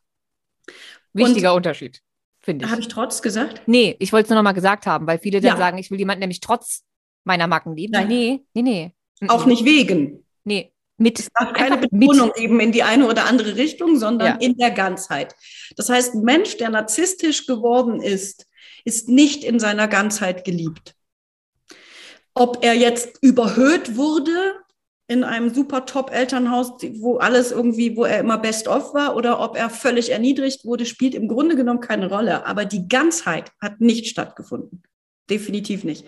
Und damit ist das Konzept von Liebe auch sowas, was ich echt hinterfragen würde. Ähm, weil selbst Liebe, ja Moment, immer den grün-gelb kariert liebt, der nicht in sich. Also der liebt sein Schwarz-Weiß-Rot oder den Schwarzanteil, der hofiert wurde. Aber ist es Liebe? Also ja, von daher, und ich finde Narzissmus, die Geschichte von Narziss, ähm, ist ja von Ovid, ähm, aus dem dritten Buch der Metamorphosen von Ovid, da beschreibt er ja die Geschichte von diesem Jüngling, der ähm, immer und immer und immer angehimmelt wurde von Männlein wie Weiblein und alle verschmäht hat. Und letzten Endes als Strafe irgendeiner, der verschmäht, der hat sogar Echo verschmäht und all und irgendwann als Strafe äh, oder irgendwann hat ein, einer, der auch verschmäht wurde, darum gebeten, er möge doch auch mal die Erfahrung machen, ein Objekt der, der äh, Begierde zu haben und unerre ein unerreichbares. So, also es war so eine Wutakt. Und dieser, dieser Wutschrei wurde erhört von irgendeiner Göttin da und ähm, daraufhin hat er den Fluch gekriegt und dann hat er sein Spiegelbild entdeckt in irgendeiner Quelle und hat sich in dieses Spiegelbild verliebt aber bitte nicht in sich, sondern in dieses Spiegelbild. Und die Geschichten gehen auseinander im Original. Ich kann Original Ovid nicht lesen. Von daher weiß ich nicht, ob es stimmt, ob er später entdeckt hat, dass er das ist. Äh, in einer anderen Übersetzung hat er es nie entdeckt. Aber Fakt ist, er hat sich nicht in sich verliebt, sondern er hat sich in ein Bild von sich verliebt. Von, von dem, er noch nicht mal sicher wusste, dass er das selber ist. Also eigentlich hat er sich in ein Bild in einer Quelle, also im Wasser genau. verliebt ohne genau. zu wissen, dass er sich dabei selbst sieht. Genau. Ja. Und was ich noch spannend finde, Narziss ist in der Originalgeschichte ähm, das Ergebnis äh, einer Vergewaltigung. Also der leibliche Vater von Narziss hat die leibliche Mutter von Narziss vergewaltigt. Und das war das Ergebnis. Jetzt können wir uns natürlich fragen, wie viel Liebe in seiner Ganzheitlichkeit hat sie ihm wohl geben können? Das ist ja etwas, was durchaus Menschen nicht so leicht fällt, äh, Kinder, die aus einer Vergewaltigung entstehen, das ist oft ein therapeutischer Prozess, die wirklich mit der absolut gleichen, bedingungslosen Liebe ähm, ja, lieben und sehen zu können. Also warum soll das griechischen Göttern anders gehen? Ich finde es einfach eine spannende Geschichte im Hintergrund zu dem, was es eigentlich ist. Und wenn wir das so platt machen und sagen, oh, Selbstliebe, da stimmt was nicht dran, sondern das ist es nicht. Es ich habe tatsächlich noch nie Narzissmus in Bezug auf Selbstliebe oder umgekehrt gehört. Wenn, dann ähm, im, eher in, in Zusammenhang mit ähm, Manipulation und Egoismus. Das sind so die zwei Sachen, die, die ich ähm, mit Narzissmus immer ähm, in Verbindung oder die auf Social Media damit immer in Verbindung gebracht werden. Ähm, sodass auch jeder Egoist. Ebene, genau, aber als Synonym ja. wird das häufig verwendet. Wahnsinn. Ja, und es gibt ja eben auch diese ganz berühmtes Gemälde, wo Narziss, der Jüngling, in, in die Quelle guckt und sich dort sieht. Also dieses, wenn du Narzissmus Bildersuche eingibst, siehst du eigentlich immer Menschen, die sich in ihr Spiegelbild verknallen. Also das ist so, es ist, ist schon ein synonymes Element dafür und das stimmt einfach nicht. Und was ein Narzisst tut, ist das sogenannte Extended Self aufbauen. Das heißt also, das eigene Selbst wird sozusagen ausgeweitet auf alle Menschen im näheren Umfeld. Es gibt kein Du. Woher denn auch? Es hat ja nie ein, ein also das hat Martin Buber mal schön gesagt, ähm, jedes, äh, wie hat er das gesagt? jede wirkliche Begegnung, also ich weiß nicht mehr, auf jeden Fall nur durch das Du gibt es das Ich. Also es geht um die Begegnung von Du und Ich, über die wir uns überhaupt in Du und Ich ausdifferenzieren können. Also wenn du dir vorstellst, du kommst auf die Welt und da gibt es kein Du, also noch nicht mal einen Käfer, kein anderes Wesen, was sich irgendwie ähnlich bewegt wie du oder so. Wie solltest du auf die Idee kommen zu sagen, ich? Ja. Das funktioniert nicht. Also ich heiße, ich brauche ein Du, um ein Ich zu empfinden. Und, und ein narzisstisches Kind ist ja schon ein Extended Self der Eltern. Also die Eltern haben ja ein Schwarz-Weiß-Rot draus gemacht. Also es gibt gar kein eigenständiges Ich und damit gibt es auch keine Idee von Du, nicht wirklich. Also natürlich wissen die Menschen irgendwie, ja, du, bist irgendwie an, also du siehst anders aus als ich und das Wort Du und ich benutzen die, aber das fühlen die gar nicht. Nicht wirklich. Hm sondern sie nehmen wirklich die andere Person mit rein. Sie können nicht unterscheiden. Ähm, ich habe äh, äh eine äh, Klientin und ich habe sie gefragt, ob ich das Beispiel veröffentlichen darf, ob ich das benennen darf im Interview und auch im, im, äh, im Seminar später. Und dann hat sie gesagt, ja, gerne. Und zwar, äh, die hat eine sehr, also eine stark narzisstische Mutter, wo ich sagen würde, narzisstische Persönlichkeitsstörung, also wirklich massiv, wo es auch nicht andere Züge gibt in ihrer Gesamtpersönlichkeit. Und ähm, ja, sie hatte ihr, die Mutter hatte der Tochter, also meiner Klientin, nicht zum Geburtstag gratuliert, weil sie gerade mal wieder am Ghosting war. Das ist ja so ein anderer Begriff. Also einfach, wenn man sauer ist, ignoriert man den anderen mal und meldet sich nicht mehr bei dem und ähm, schweigt. Ne? So. Also sie war gerade mal wieder in einer Schweigephase. Und auch das nur für alle, die jetzt gerade Panik bekommen weil ihr Partner oder ihre Partnerin das schon mal gemacht haben oder einfach ein, ein ähm, wie nennt man das auf Deutsch, anxious attachment äh, und avoidant attachment. Ängstlich vermeidende Persönlichkeitsmuster. Richtig, äh, in Beziehung haben und mit Streit nicht umgehen können und sich dann nicht melden, weil sie nicht mehr wissen, was sie machen sollen. Das ist kein Narzissmus. Ne? Es, ich, ich sage das nur immer wieder, bei Menschen, gerade dank Social Media, dazu neigen, so eine Sache zu hören und dann zu denken, oh, aber jetzt hat sie gesagt, das hat eine narzisstische Mutter gemacht, das hat mein Freund letztens auch gemacht. genau. Nein, nee. nee. Also auch das dient wieder eigentlich grundsätzlich, äh, ja, es dient häufig auch der Manipulation. Ich glaube tatsächlich auch, dass es eine Unfähigkeit ist, weil wie soll jemand, der nicht beziehungsfähig ist, tatsächlich einen Konflikt in der Beziehung austragen? Ähm, aber es dient auch dem, die andere Person wird ja total wuschig wenn sie ignoriert wird und kommt dann meistens wieder. Und weil der narzisstische Mensch selbst nicht in der Lage ist, diese Brücke zu schlagen zum anderen, ähm, bleibt ihm fast nichts anderes übrig, als zu warten. Aber er benutzt das auch ein Stück weit manipulativ, weil er durchaus auch weiß, dass das hilft und der andere kommt. Ja, also, dass man darüber andere Menschen zurückkriegt. Also diese Tochter, meine Klientin, war also gerade wieder in der Phase, wo die Mutter nicht mit ihr kommunizierte, als ihr Geburtstag war. Und sie sprach das später an, als sie wieder Kontakt hatten, sagte sie, du hast ja noch nicht mal an meinem Geburtstag dich gemeldet. So, und jetzt kommt die Antwort der Mutter. Ich habe aber intensiv an dich gedacht und sogar Fotos geguckt. Ja, danke. Ohne, ja, aber der Witz ist, keinerlei Wahrnehmung dafür, dass ihre Tochter davon nichts mitbekommt. Ja. Stehst du, das ist das, ich und du sind nicht getrennt. Du musst doch mitkriegen, dass ich Fotos von dir angucke das, äh, wie, das ist, das kann man fast nicht greifen, wie krass das ist, dass das Ich und das Du tatsächlich eins sind. Das ist dieses Extended Self. Der andere wird reingezogen in das eigene Ich, also nicht in das grün-gelb karierte, nicht ins wahrhaftige Ich, sondern in das aufgebaute. Ja? Und, und dann macht eigentlich der Narzisst das Gleiche, was er erlebt hat. Abwertung für das, was du bist. Du bist ja auch grün-gelb kariert und ähm, das gefällt ihm nicht. Weil grün-gelb kariert bedeutet, du siehst mich in echt. Das will ich nicht. Du musst anders sein. Und dann macht er genau das Gleiche. Die gleiche Abwertung, die er erfahren hat und so weiter. Also es sind genau die gleichen Muster sozusagen, die er selber erlebt hat. Und für den einen entsteht aus der Abwertung, und jetzt komme ich zu, den, ähm, zu diesen Narzissmusformen, für den einen entsteht daraus eben so clever, powerful, schwarz-weiß-rot zu werden, dass es ein richtig erfolgreicher Typ wird oder eine richtig erfolgreiche Frau wird und diesem Bild von schwarz-weiß-rot total entspricht, mega beliebt, mega erfolgreich, total eloquent, meistens mit einer irren Ausstrahlung, so dass Leute da total gerne zuhören. Also wirklich dieses Bild aufbauen. Oder im anderen Extrem bleibt es in diesem Gefühl von, ich bin nichts wert. Also von diesem entwertet worden sein und darin eine Größenidee zu entwickeln. Ich bin das Wertloseste von allen. Und das sind die vulnerablen Narzissten, die sozusagen im Grunde genommen vom Kern eine sehr ähnliche Grunderfahrung von Bindung haben. Sind die denn in Beziehungen genauso, also natürlich nicht, wenn sich zwei Narzissten der jeweils anderen Richtung finden und zusammen eine Beziehung eingehen. Wenn ich jetzt als Otto Normalmensch mit einem äh, vulnerablen äh, Narzissten äh, in einer Beziehung bin, ist das dann genauso ähm, in die Richtung Manipulation, ähm, den anderen irgendwie verrückt machen oder hat das nochmal eine ganz andere Qualität? Ja, also es hat auch manipulative äh, Tendenzen.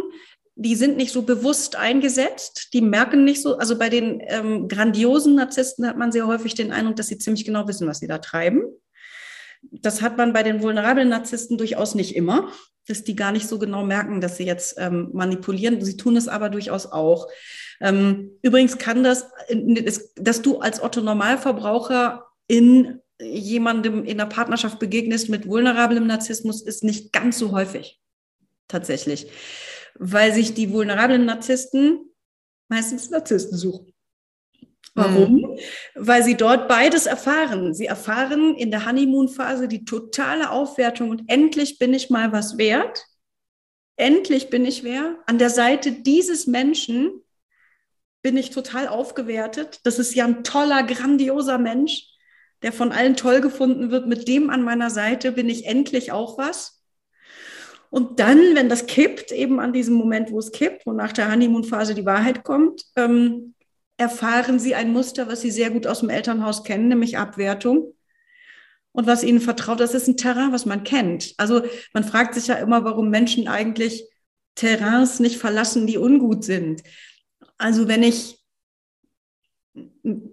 mein Leben lang irgendwie Scheiße statt Wein getreten habe und weiß genau, wie sich das unter meinen Füßen anfühlt und kenne den Geruch und da drüben ist was anderes, dann weiß ich überhaupt nicht, ob das andere besser ist oder wie. Ich kann das gar nicht. Ich muss mich trauen, die Scheiße zu verlassen und in den anderen Pott zu springen.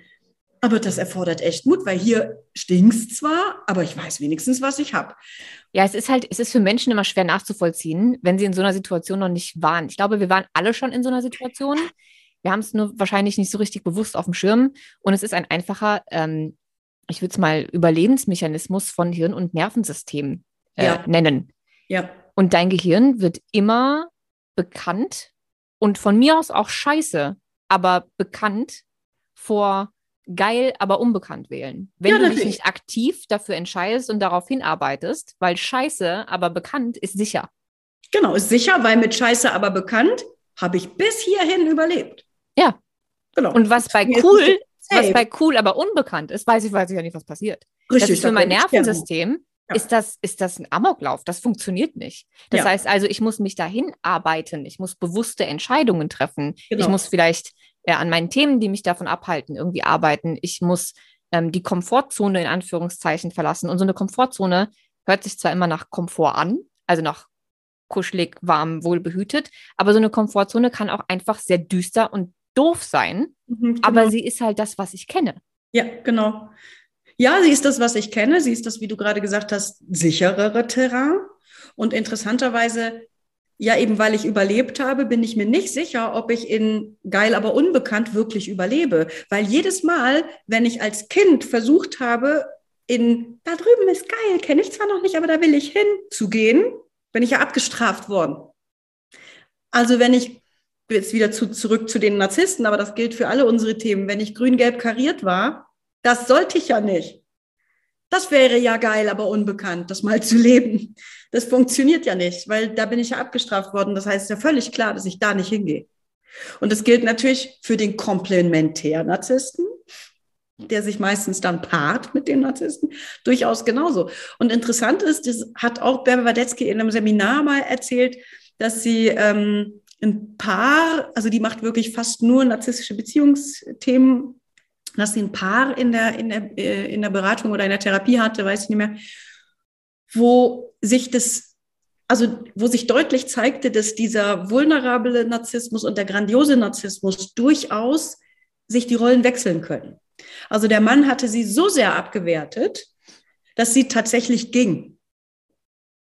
Und das Gehen war verknüpft mit ich ignoriere ihn. Da sind wir beim Ghosting.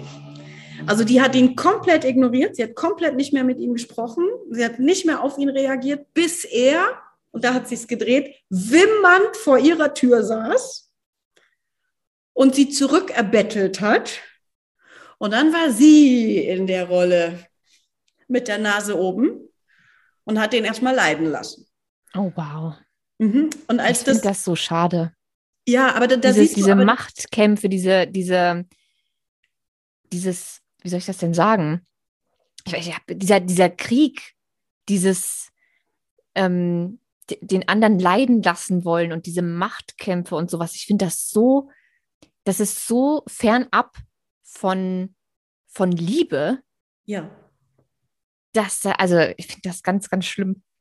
Ja, das ist es auch. Also ich weiß, ich glaube, ich versuche das immer so zu sehen, dass ich, also ich habe es jetzt so formuliert, das war vielleicht auch nicht ganz günstig formuliert, sie hat ihn leiden lassen. Also sie hat dieses Muster dann gelebt, was normalerweise dem grandiosen Narzissmus unterstellt wird, ähm, obwohl sie eigentlich eher die Unterwürfige sonst war. Und dieses Muster ist einfach, einfach auch wieder nur ein Muster, nicht im grün-gelb kariert gesehen zu werden. Hm. Also es ist ja nicht, ich will dich leiden lassen. Das, ich, das ne, nimmt man natürlich so wahr als Partner oder als Freund oder Freundin. Das ist mir schon klar, dass das nicht, ähm, dass das nicht so ankommt wie, geht ja gar nicht um mich, ist mir schon klar. Aber eigentlich geht es nicht um dich. Hm. Eigentlich geht es darum, nicht erkannt zu werden in der Wahrhaftigkeit des eigenen So-Seins. Ja? Und wenn das jemand wirklich gut ausgebaut hat, dieses eigene Größen selbst, dann ist der auch völlig okay mit sich. Nicht? Dann geht es dem auch nicht schlecht. Also dann hat der auch nicht irgendeinen Leidensdruck. Also ein Mensch auch mit einer wirklich manifesten Persönlichkeitsstörung, dadurch, dass der das als Ich-Synton erlebt, als zu sich gehörend erlebt, hat der jetzt nicht zwingend einen Leidensdruck Hm. gut. Ne? Also die ähm, vulnerablen Narzissten eher. Die haben eher Leidensdruck, klar, weil die fühlen sich ja, Ja. schlecht und klein und wertlos und so weiter und versuchen sozusagen zu beweisen, dass sie doch was wert sind. Und es kommt am besten an bei einem grandiosen Narzissten. Also weißt Mhm. du, wenn du, wenn du eine, eine gesunde Beziehungsstruktur hast in dir und da kommt jetzt jemand an, der mi, mi, mi klein mit Hut ist, wie würdest du als einfach als Erwachsenes, wirklich als Erwachsenes, Beziehungs, einigermaßen beziehungsgesundes Gegenüber das finden, wenn jemand sich die ganze Zeit dir unterwirft und dir sagt, dass du viel toller bist und er total klein und nichtig ist. Wie findest du das? Würdest du das wollen? Schwierig. Ja, richtig. Deswegen würdest du an so jemanden gar nicht geraten. Das findet aber ein Narzisst toll. Weil beide werden sozusagen in ihrer Form der Grandiosität bestätigt. Ja, ich glaube, ich hätte da jetzt auch echt, ähm, da würde sofort der therapeutische Anteil in mir durchkommen. Ähm, weil nach allen, nach allen Aus- und Weiterbildungen würde ich da wahrscheinlich direkt irgendwie äh, Bedarf sehen ähm, und äh, denjenigen eher ähm, dazu ähm, motivieren, sich diese Themen vielleicht mal anzugucken. Ja. So. Also, Genau. Genau. Aber eigentlich, du fühlst dich, du mit einer gesunden Beziehungsstruktur fühlst dich jetzt nicht zwingend wohler, nur weil jemand dich dauernd hofiert und sagt, du bist die Tollste. nee, nee. Genau. Deswegen gerätst du vermutlich nicht an einen vulnerablen Narzissten, sondern das Gegenteil davon ist nun mal ein grandioser Narzisst, der das braucht. Also es brauchen ja beide sozusagen die Nahrung für ihr System. Hm. Und deswegen nährt sich das ganz oft gegenseitig, wie ich wieder zurückkomme auf, wo ich vorhin sagte, ich mache mich jetzt unbeliebt, sich zu fragen, wieso bin ich mit einem Narzissten zusammen?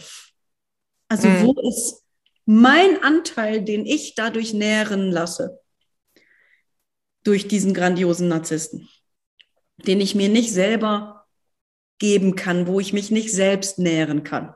Mhm. Und ganz, hat ganz viel auf der Selbstwertebene, da kommen wir eben ganz viel zu dem, was Bärbel Wadetzky den Komplementärnarzissmus nennt. Der wird auch häufig der, weibliche Narzissmus genannt und der grandiose eher der männliche. Ich würde sagen, das liegt einfach ein bisschen an der Rollenverteilung Mann, Frau in unserer Gesellschaft. Das ist ähm, aber nicht grundsätzlich so, dass genetisch mehr Männer so und mehr Frauen so reagieren, sondern dass es ein bisschen eine Rollenverteilung ist, die also wo die Frauen eher die, ja tatsächlich immer noch die Menschen sind, die eher die Kinder ähm, großziehen und die Männer gehen arbeiten, wenn Kinder in Familie kommen.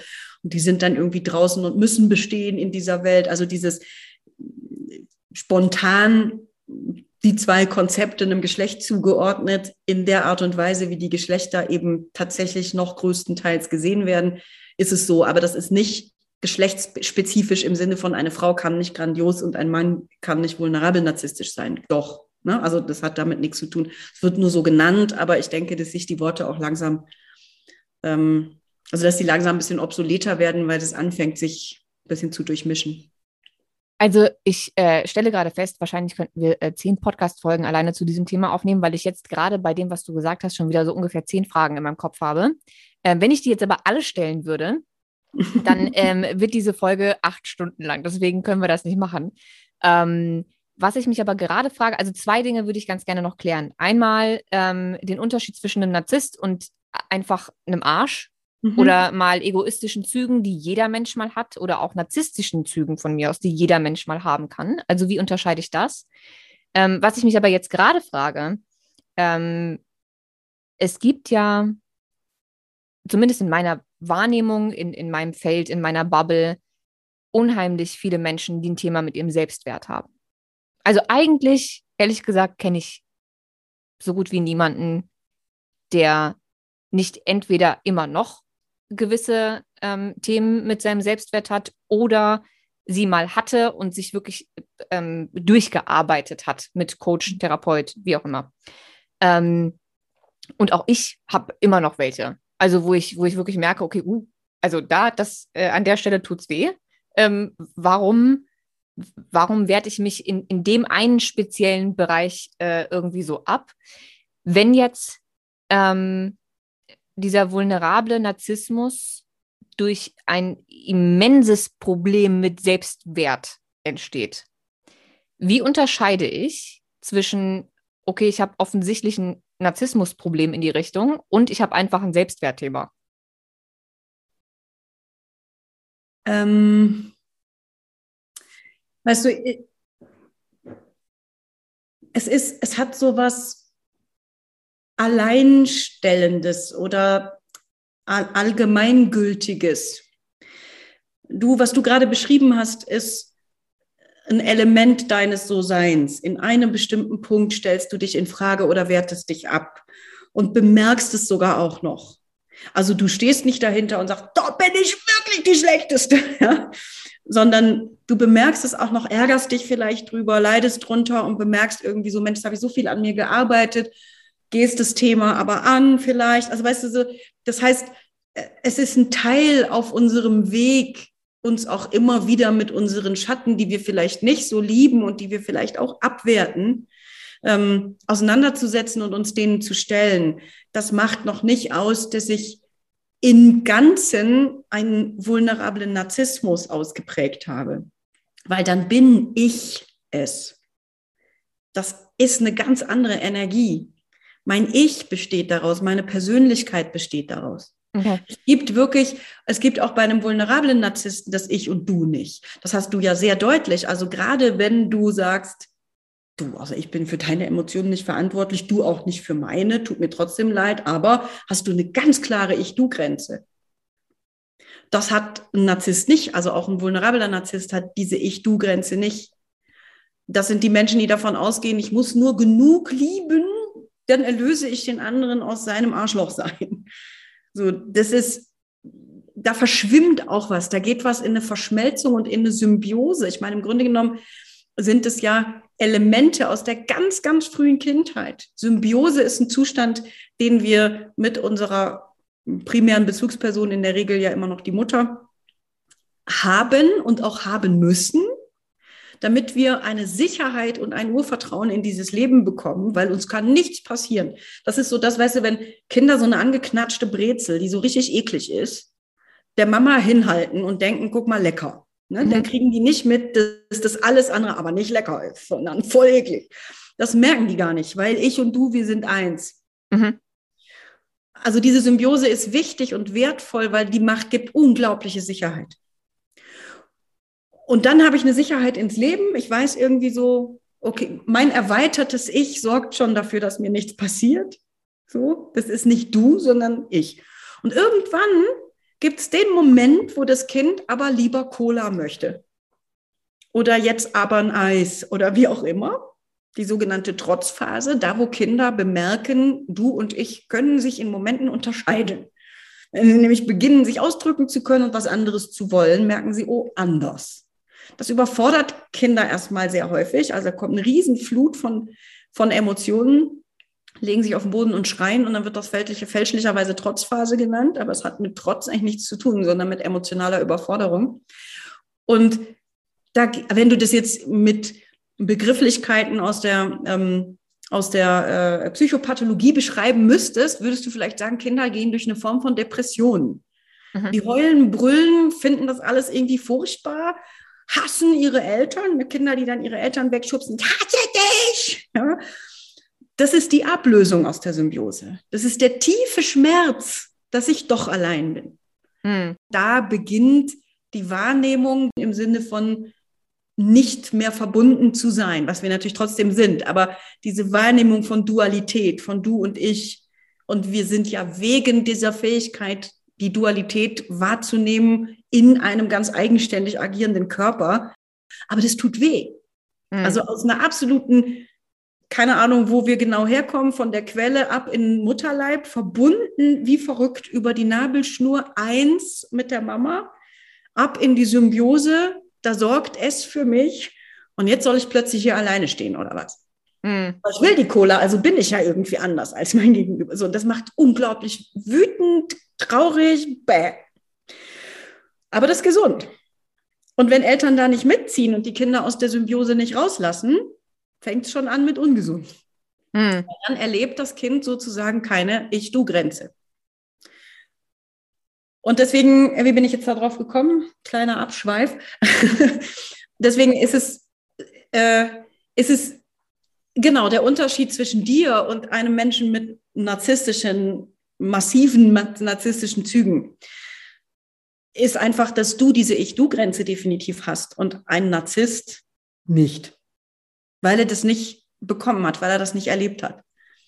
Ich finde das ähm, nur gerade ähm, immer wieder oder gerade jetzt, ich habe ja längere Zeit eine Podcast-Pause gehabt äh, und in der Zeit ist einfach super viel passiert, ähm, auch auf, auf Social Media und so. Und ich finde es einfach enorm wichtig, Dinge nochmal aufzubröseln und nochmal zu erklären, damit sich Menschen nicht fälschlicherweise mit irgendwas identifizieren, oder ihre Partner mit irgendwas identifizieren oder was auch immer, was nicht passt.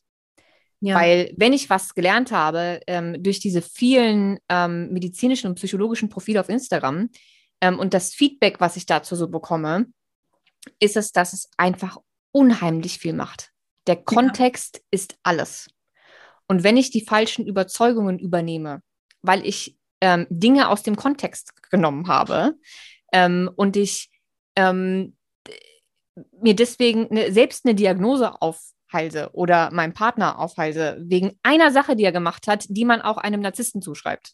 Mhm. Oder ich mir jetzt denke, okay, ich habe so viele Selbstwertthemen, vielleicht so, bin ich kann ja. Ich jetzt, kann ich schon wieder was dazu sagen, ähm, wo ich mich auch unbeliebt mache. Wenn ich aufgrund einer Aussage bei Social Media meine Beziehung in Frage stelle, müsste ich mal gucken, was an meiner Beziehung nicht ganz in Ordnung ist, dass ich sie in Frage stelle. Mhm. Weil wenn irgendwie meine Frau, mein Mann zu mir so einen Satz sagt, Und ansonsten sind wir total glücklich. Und das weiß ich auch. Und das stelle ich überhaupt nicht in Frage. Und dann lese ich so einen Satz und denke, oh, macht ja nichts. Das hat ja mit mir nichts zu tun.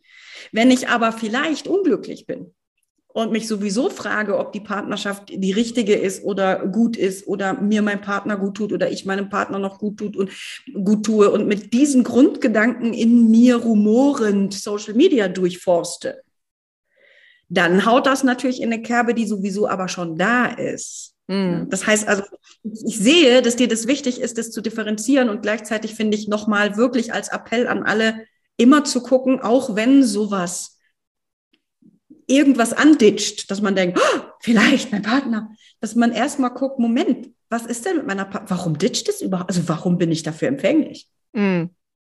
Ja, ich glaube, dass, dass ganz, ganz viele ähm, also so wie ich das bisher wahrgenommen habe, ich habe mich jetzt nicht mit allen ähm, extrem tief ausgetauscht, aber den Eindruck, den ich hatte, war, ähm, dass durch diese ganzen vielen Eindrücke und Tipps und Red Flags und äh, gefühlt äh, Diagnoseleitfäden, ähm, die, die Flut so groß war, dass es, ähm, dass es Angst gemacht hat ja, okay. vielleicht der mhm. eigenen Intuition doch nicht so vertrauen zu können oder der, der eigenen äh, Wahrnehmung. Oder vielleicht ähm, hat der ein oder andere eine Partnerin gehabt, die eine Zeit lang ähm, durch eine schwierige Phase gegangen ist oder Stimmungsschwankungen hatte ähm, durch hormonelles Chaos und ähm, in den Phasen, in denen sie nicht gut drauf war, fiese Sachen gesagt hat oder was auch immer. Und auf einmal liest du solche Sachen und denkst, oh mein Gott.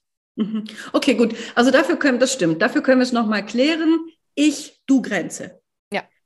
Der, wirklich der Unterschied zwischen du und ich. Also solche Aussagen wie, ich habe aber an dich gedacht oder deine Fotos geguckt oder ähm, ich habe mal mit einer erwachsenen Person mit Narzissmus äh, diese Bindungsgeschichte, nee, diese Mentalisierungsgeschichte da gemacht. Ähm, das ist so ein Versuch, wo du einen Tisch hast und auf dem Tisch stehen zwei Schälchen. In dem einen Schälchen ist was Leckeres und in dem anderen was Ekliges. Also Cracker oder schöne Kekse und in dem anderen irgendwie, keine Ahnung, roher Blumenkohl oder so. Und dann eigentlich macht man das mit Kindern, um zu gucken, wann erkennen die diese Du-Ich? Also wann bilden die eine sogenannte Theory of Mind? Das heißt, die Theorie, dass dein Hirn was anderes beinhaltet als mein Hirn. Wann ist das Kindern klar? Und das macht man mit diesem Versuch und guckt einfach, wie reagieren die und ab wann reagieren Kinder denn anders. Und zwar schiebe ich diese Schälchen zu dem Kind und das Kind nimmt Cracker. Das ist klar. Und dann hole ich die Schälchen wieder zu mir, nehme auch einen Cracker und mache ein ganz angewidertes Gesicht. Mhm. Ja, und die Kinder gucken, wenn man sie sieht, wie die gefilmt werden, die gucken total so, hä? Wieso jetzt? Und dann nehme ich so ein rohes Stück Gemüse irgendwie und stecke mir das in den äh, Mund und mache mm, oh, und mach so ein richtig wohliges Gesicht. Und dann schiebe ich wieder die Schälchen rüber zum Kind und halte die Hand auf. Ein Kind, was weiß, du und ich sind unterschiedlich, also was eine sogenannte Theory of Mind ausgebildet hat, gibt mir mit einem großen Fragezeichen im Gesicht, aber rohes Gemüse in die Hand. Und ein Kind, was das nicht ausgebildet hat, gibt mir Cracker. Hm. Ganz schlicht und ergreifend. Ich habe das mit einer erwachsenen Person gemacht. 60-jährig, glaube ich, war die. Und sie hat mir äh, Cracker gegeben. Oh, wow. Und dann, ja, und dann habe ich gefragt, habe ich gesagt, du guck mal, das würde ich jetzt gern verstehen, weil das sind ja oft Menschen, die hochintelligent sind mit Doktor- und mhm. Professortiteln und allem. Dann habe ich gesagt, äh, jetzt würde ich das gerne verstehen. Ich mache da gerade einfach so ein bisschen einen Selbstversuch. Ich will Dinge verstehen. Ich sage, was ist der Grund? Du hast du gesehen, dass ich die Cracker eklig fand? Ja, sagt sie. Ich sage, okay. Hast du gesehen, dass ich bei dem Gemüse mm, gemacht habe? Ja. Sag ich, was ist der Grund, dass du mir Cracker gegeben hast? Ja, Weißt du, das sind so spezielle, die muss man richtig einspeicheln. Du hattest die nicht richtig eingespeichelt. Wenn man die richtig isst, ja, muss ich noch weiterreden? Mhm. Das erweiterte Ich, also verstehst du, ich bin nicht ein eigenes Du. Mhm. Man denkt das immer, dass bei Erwachsenen, das kann doch nicht sein, weil wir reden ja in Du und Ich. Also wir benutzen diese Worte ja. Aber es ist nicht fühlbar. Ein Narzisst fühlt das nicht, nicht mhm. wirklich. Und das ist eigentlich so ein Kernelement. Ja, dieses Extended Self, also dass das Du erweitert wird auf den anderen, ist ein Kernelement, an dem kann man sich schon mal orientieren. Also habe ich das Gefühl, der andere nimmt mich als eigenständige Person wahr, wirklich getrennt voneinander, oder bin ich da in irgendeiner merkwürdigen Symbiose? Nur mit dir ist das Leben schön. Nur du bist. So, weißt du, solche, mm. dieses verschmolzen Symbiotische ist nicht erwachsen gesunde Beziehung. Also wir verschmelzen symbiotisch in Momenten von seufzendem Sonnenuntergang am Meer oder Sex. Aber ansonsten sind wir in der Regel eigenständig, auch in der Beziehung. Mm. Und das ist zum Beispiel schon mal was, wo du ganz klar sagen kannst, ja, okay, äh, nee, das ist nicht so, also bin ich wohl nicht in der Beziehung. Ja, ich, ich, ich, glaube vielleicht ähm, an dieser Stelle, damit ich es nicht äh, einfach jedes Mal, wenn, wenn äh, Savina irgendeine einen Charakterzug oder eine Eigenschaft oder sowas aufzählt ähm, oder ein Beispiel, nennt es nochmal sagen muss, ähm, vielleicht wäre den meisten einfach damit geholfen, wenn sie, also erstens ähm, aufhören, ständig auf Instagram diese Sachen zu lesen, ähm, weil das einfach was mit einem macht. Mit seinem, mit dem, mit dem Unterbewusstsein, mit dem Bewusstsein. Das, diese ganzen Infos, die prasseln da rein und dann baust du dir da im Kopf irgendwelche komischen Sachen zusammen, die am Ende keinen Sinn ergeben. Und ähm, äh, Savina würde in der Vorlesung sagen, diese ganzen Eigenschaften oder Symptome in Anführungszeichen nosologisch sind nosologisch unspezifisch.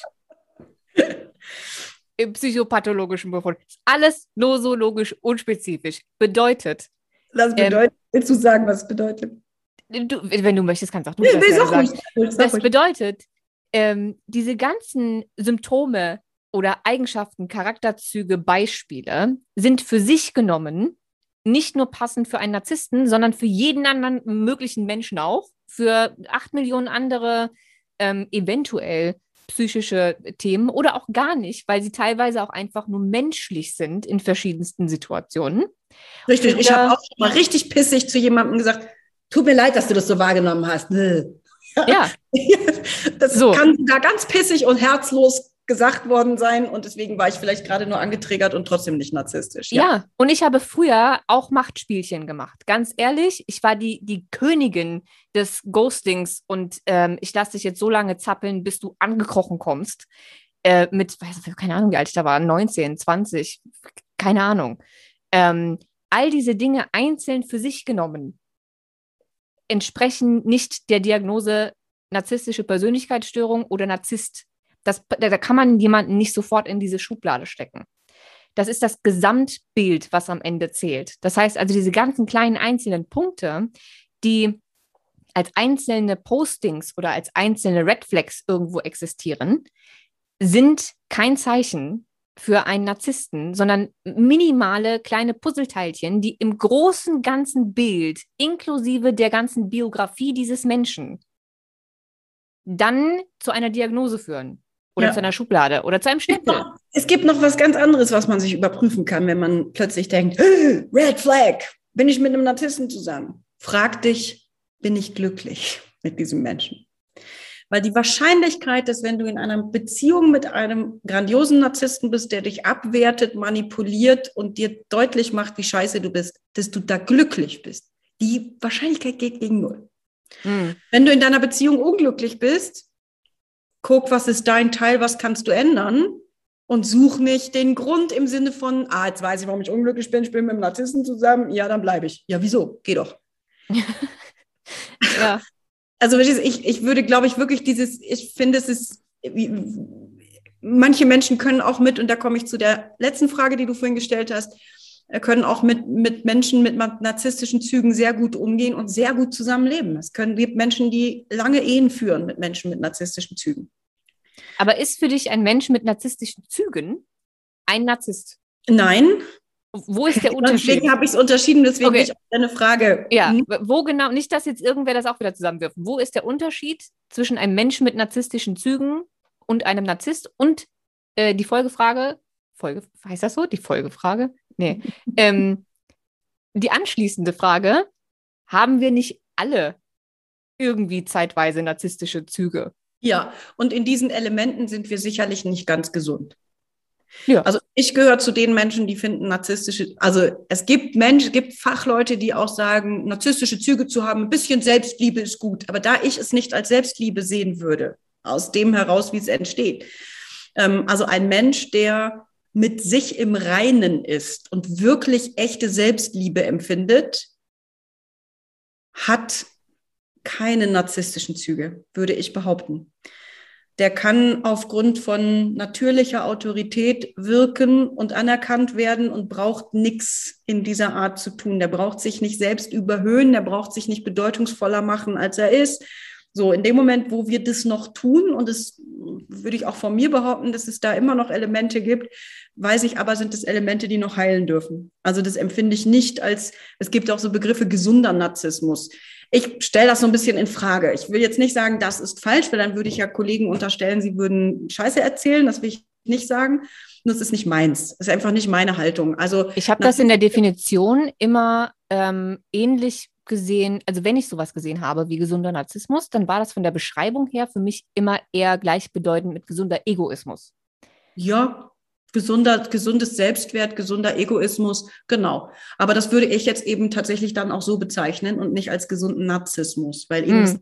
also eigentlich bezeichnet das Wort Narzissmus und Narzisst ich würde klassischerweise finden, ein Narzisst ist gleich ein Mensch mit einer diagnostizierbaren narzisstischen Persönlichkeitsstörung, wo wirklich die gesamte Persönlichkeit das eigentlich ausmacht. Das ist ein Narzisst. Und da, wo ich an Stellen für meinen Selbstzweck manipuliere oder da, wo ich mich vielleicht ein bisschen größer mache, besser mache und ein bisschen angebe, wo es eigentlich nicht ganz stimmt oder so, das gehört ja auch schon in diese Richtung grandioser Narzissmus. Da würde ich sagen, es sind narzisstische Züge und die können auch von anderen als unangenehm wahrgenommen werden. Aber das wäre für mich nicht Narzissmus im Sinne der pathologischen Definition, weil es nicht die Gesamtpersönlichkeit ausmacht, weil ich es reflektieren kann gibt einen äh, Psychiater, gerade den Namen vergessen, der auch ein Buch geschrieben hat, der selber sich als Narzisst bezeichnet und ähm, sozusagen sagt, ja, ich bin, ich kann das auch reflektieren, dass ich Narzisst bin. Ähm, da gibt es mehrere, also gerade von bekannten Persönlichkeiten, die sagen, ja, ja, bin ich. Und Mir fällt sein Name auch gerade nicht ein. Er hat ein Buch geschrieben, das heißt, glaube ich, äh, Hallo, ich bin ein Arschloch oder irgendwie so. Ja, richtig, genau, genau. Ähm, ja. genau ja. ja, mir fällt es jetzt gerade nicht, aber auf jeden Fall, ähm, ich ich wage zu bezweifeln, dass dieses, ja, ja, stehe ich zu, kann ich auch hinterfragen, ein wirklich mentalisiertes Hinterfragen ist. Also ist es ein, ich,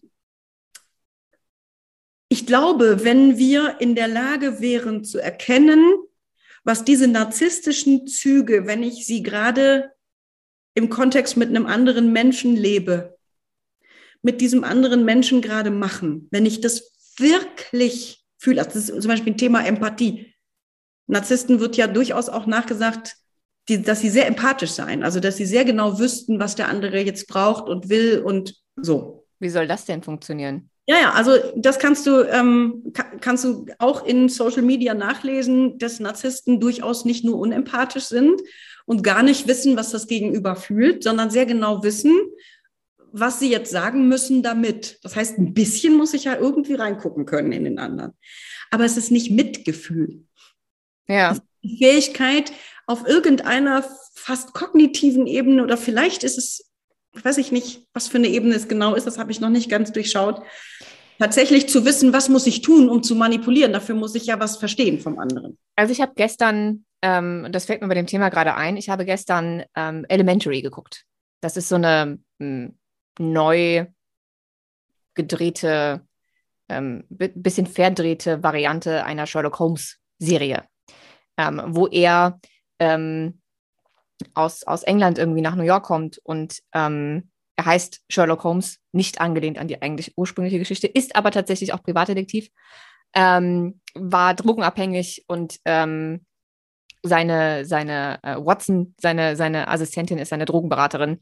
Ähm, und ähm, er ist ein, meiner persönlichen Meinung nach, tatsächlich auch psychisch nicht ganz mh, mm, unversehrter Mann, ähm, der aber unfassbare ähm, Analysekenntnisse hat. Also der mhm. sieht so, der, der sieht Dinge und erkennt Dinge an anderen Menschen, die absolut wahnsinnig sind. Mhm. Weil genau. er gut beobachten kann. Genau. Nicht, weil er es fühlt, sondern ja, genau. weil er anhand der Mimik beispielsweise schlussfolgern kann, welche Emotion da gerade ist oder ob das, was er gerade sagt, der Person ähm, genau. Freude bereitet oder nicht. Oder Sehr ob die Person schwitzt, genau. wie der Atem sich verändert, die, genau. die, die, die Veränderung des Nervensystems und so weiter. Er schlussfolgert sehr viel, aber es ist alles rational. Ja, genau. Das ist ein sehr schönes Beispiel, weil genau das, darauf wollte ich hinaus. Genau das ist etwas, was durchaus narzisstische Menschen können.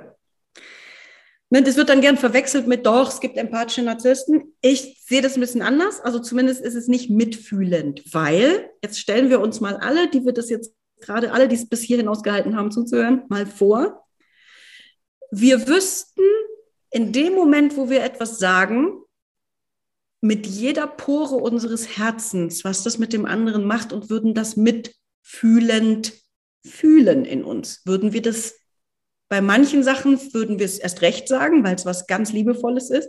Und manche Sachen würden wir uns, glaube ich, echt verkneifen. Also wenn der Mensch, der die Waffe gegen einen anderen richtet, wirklich mit allen seinen Sinnen erkennen würde und allen, also mit Sinnen meine ich nicht nur die sehen, hören, riechen, schmecken, sondern auch wirklich auf jeder Pore des Herzens, was das jetzt gerade für das Gegenüber bedeutet, würde die ganze Welt die Waffen senken. Mhm. Das heißt, ähm, ich finde, gesunder Narzissmus ist ein Widerspruch in sich, weil der Begriff Narzissmus und narzisstische Züge eigentlich für etwas stehen, wo wir uns in irgendeiner Weise einen Vorteil verschaffen oder uns selbst überhöhen, weil wir an der Stelle noch nicht ganz heil sind. Und das ist okay. Deswegen sind wir nicht Narzissten.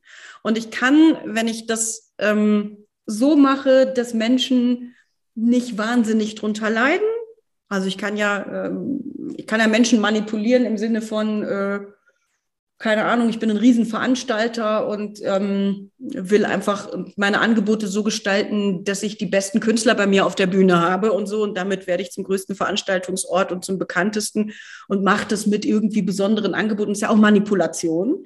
Wenn ich das so mache, dass der andere nicht per se das Gefühl hat, geschädigt zu sein, spricht man da eher von gesundem Narzissmus, weil die Leute haben Erfolg und tun keinem weh. Wenn ich das aber angucke, was psychodynamisch dahinter steckt, ist es irgendwie trotzdem nicht gesund. Ja. Weil, weil irgendwie ein Dalai Lama muss nicht Marketingstrategien verfolgen und Leute beeinflussen. Der ist einfach, wie er ist.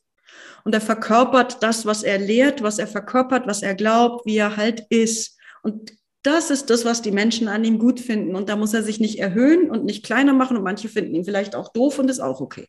Also da muss nichts verändert werden, um zu. Ja? Mhm. Und in dem Moment, wo wir sozusagen irgendwas verändern, um zu, ähm, würde ich sagen, ist es nicht gesund. Ich könnte mich damit anfreunden, zu sagen, gesunder Narzissmus ist, narzisstische Züge zu haben, ohne anderen Menschen damit zu schaden oder mhm. ohne bewusst anderen Menschen damit zu schaden. Das, das könnte ich, ja, oder nee, auch unbewusst, also ohne anderen Menschen damit zu schaden oder vielleicht sogar wahrzunehmen, womit ich anderen Menschen schaden könnte und das zu unterlassen und trotzdem zu meinem Vorteil ähm, rumzumanipulieren. Da könnte man sagen, ja, wieso ist doch toll, ist ein erfolgreicher Typ oder eine erfolgreiche Frau, ist doch super, äh, so ein gesundes Selbstbewusstsein macht ja Sinn. Ja, und ich glaube aber, das ist nicht das gleiche, ein gesundes Selbstbewusstsein zu haben oder narzisstische Anteile zu haben, weil ich glaube, dass das sind Anteile, die eigentlich noch einen Schmerz in sich tragen. Das ist meine Meinung. Ich, da würden jetzt, kann sein, dass andere äh, Kollegen, Fachleute das äh, anders definieren würden. Aber wenn ich mir angucke, wo entsteht es und was ist da eigentlich in uns immer, wenn wir sowas tun, ja, wenn du irgendwie sagst, mit 19, 20 hast du Leute zappeln lassen und dich nicht gemeldet und so, was war da für ein Schmerz in dir? Dann ist da irgendwas nicht ganz heil. Weißt du, ja, da, also, voll.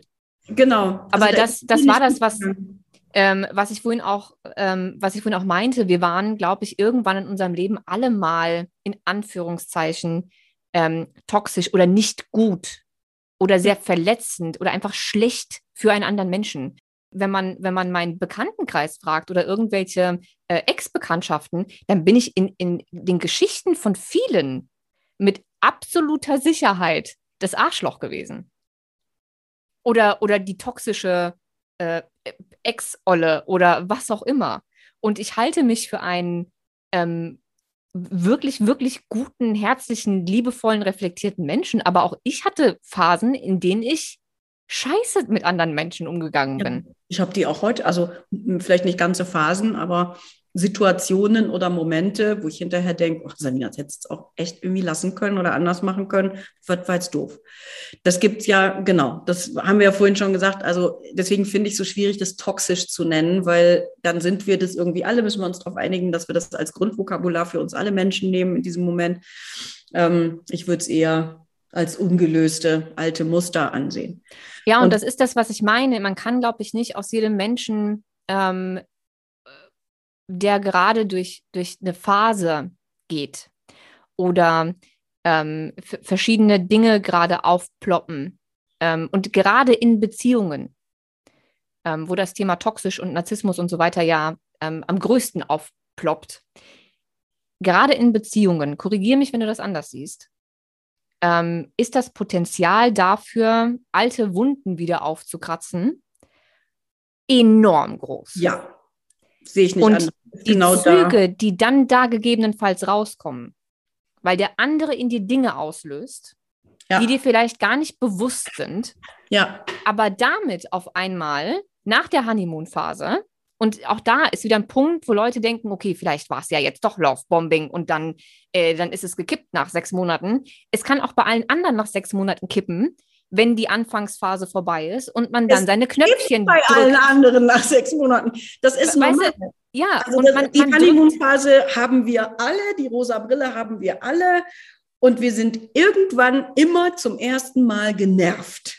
So, und Von der besten drücken, Freundin, dem Partner, whatever. Das gibt es immer. Ja, so, und wir drücken diese Knöpfchen. Und es ist nun mal so, dass die schlimmsten Knöpfchen die Partner drücken. Diese ganzen alten Autonomie, Symbiose, Bindungsthemen kommen immer irgendwann ans Licht. Und ja. dann wird das ein oder andere Verhalten aufploppen, das nicht cool ist. Ja. Weil du Wunden aus so einer verwundbaren Kindheitsphase aufkratzt, die der andere ja überhaupt nicht bewusst auf dem Schirm hat. Ja. Und da werden Verhaltensweisen kommen, die sind uncool. Da wird vielleicht mal äh, geghostet oder deine Emotionen in Frage gestellt oder Gott weiß was, weil dieser, dieser Survival-Mode, der da angeht, wenn, wenn Kindheitswunden aufgerissen werden, das sind ja, das sind ja die schlimmsten Trigger, die es gibt. Und dass da mal Dinge zum Vorschein kommen oder kurzfristig Verhaltensweisen, wo du denkst, äh, hä? Genau. Äh, also was du damit sagen willst, ist wieder, nicht ja. jeder ist Narzisst, nur weil er gerade.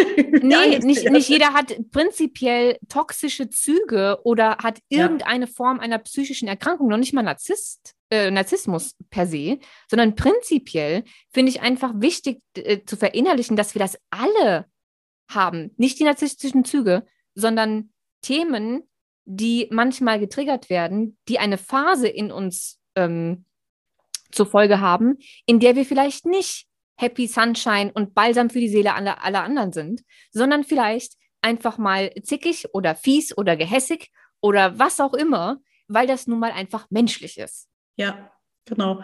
Und deswegen finde ich, wir sind entweder alle toxisch oder keiner von uns ist toxisch. Das wäre mein Plädoyer, sondern wir sind irgendwie alle Menschen. Und etwas Narzisst zu nennen, um wieder zu der Abgrenzung zu kommen, ist genau wie jemandem zu sagen, der hat eine Depression. Also letzten Endes ist es einfach nur im Fluss des Lebens ein Sein, was entstanden ist aus dem Fluss dieses Lebens, was veränderbar ist, auch bei Narzissten. Nur die, die damit zufrieden sind, gehen halt nicht zu Therapeuten. Aber ähm, grundsätzlich ist alles veränderbar und und grundsätzlich kommen wir, glaube ich, alle in diese Welt und erleben Dinge, die Themen in uns hinterlassen und Muster in uns hinterlassen. Und das eine nennt man dann eben ängstlich vermeiden, das andere nennt man dann Narzisst, das andere nennt man dann so, einfach damit wir ungefähr eine gemeinsame Sprache haben. Aber ich finde ganz grundsätzlich Menschen zu bewerten und abzuwerten, was du ganz zu Beginn gesagt hast, diese Social-Media-Geschichte, äh, alle Narzissten sind irgendwie furchtbar böse. Es sind auch nicht alle Narzissten Arschlöcher übrigens, gell? Also gerade die, ähm, Und nicht alle Arschlöcher Narzissten. Ja, ne, das sowieso, ja. genau. Aber zum Beispiel, ähm, Gabbett macht so eine Unterscheidung. Es gibt einfach verschiedene Fachleute, die verschiedene Unterzeich äh, Unterscheidungen machen. Der nennt das unbeirrt dickhäutiger Narzisst. Und ähm, das sind zum Beispiel Menschen, die überhaupt nicht mitkriegen, dass sie irgendwie, dass die Menschen sie nicht toll finden. Die sind so unbeirrbar, machen so ihr Zeug.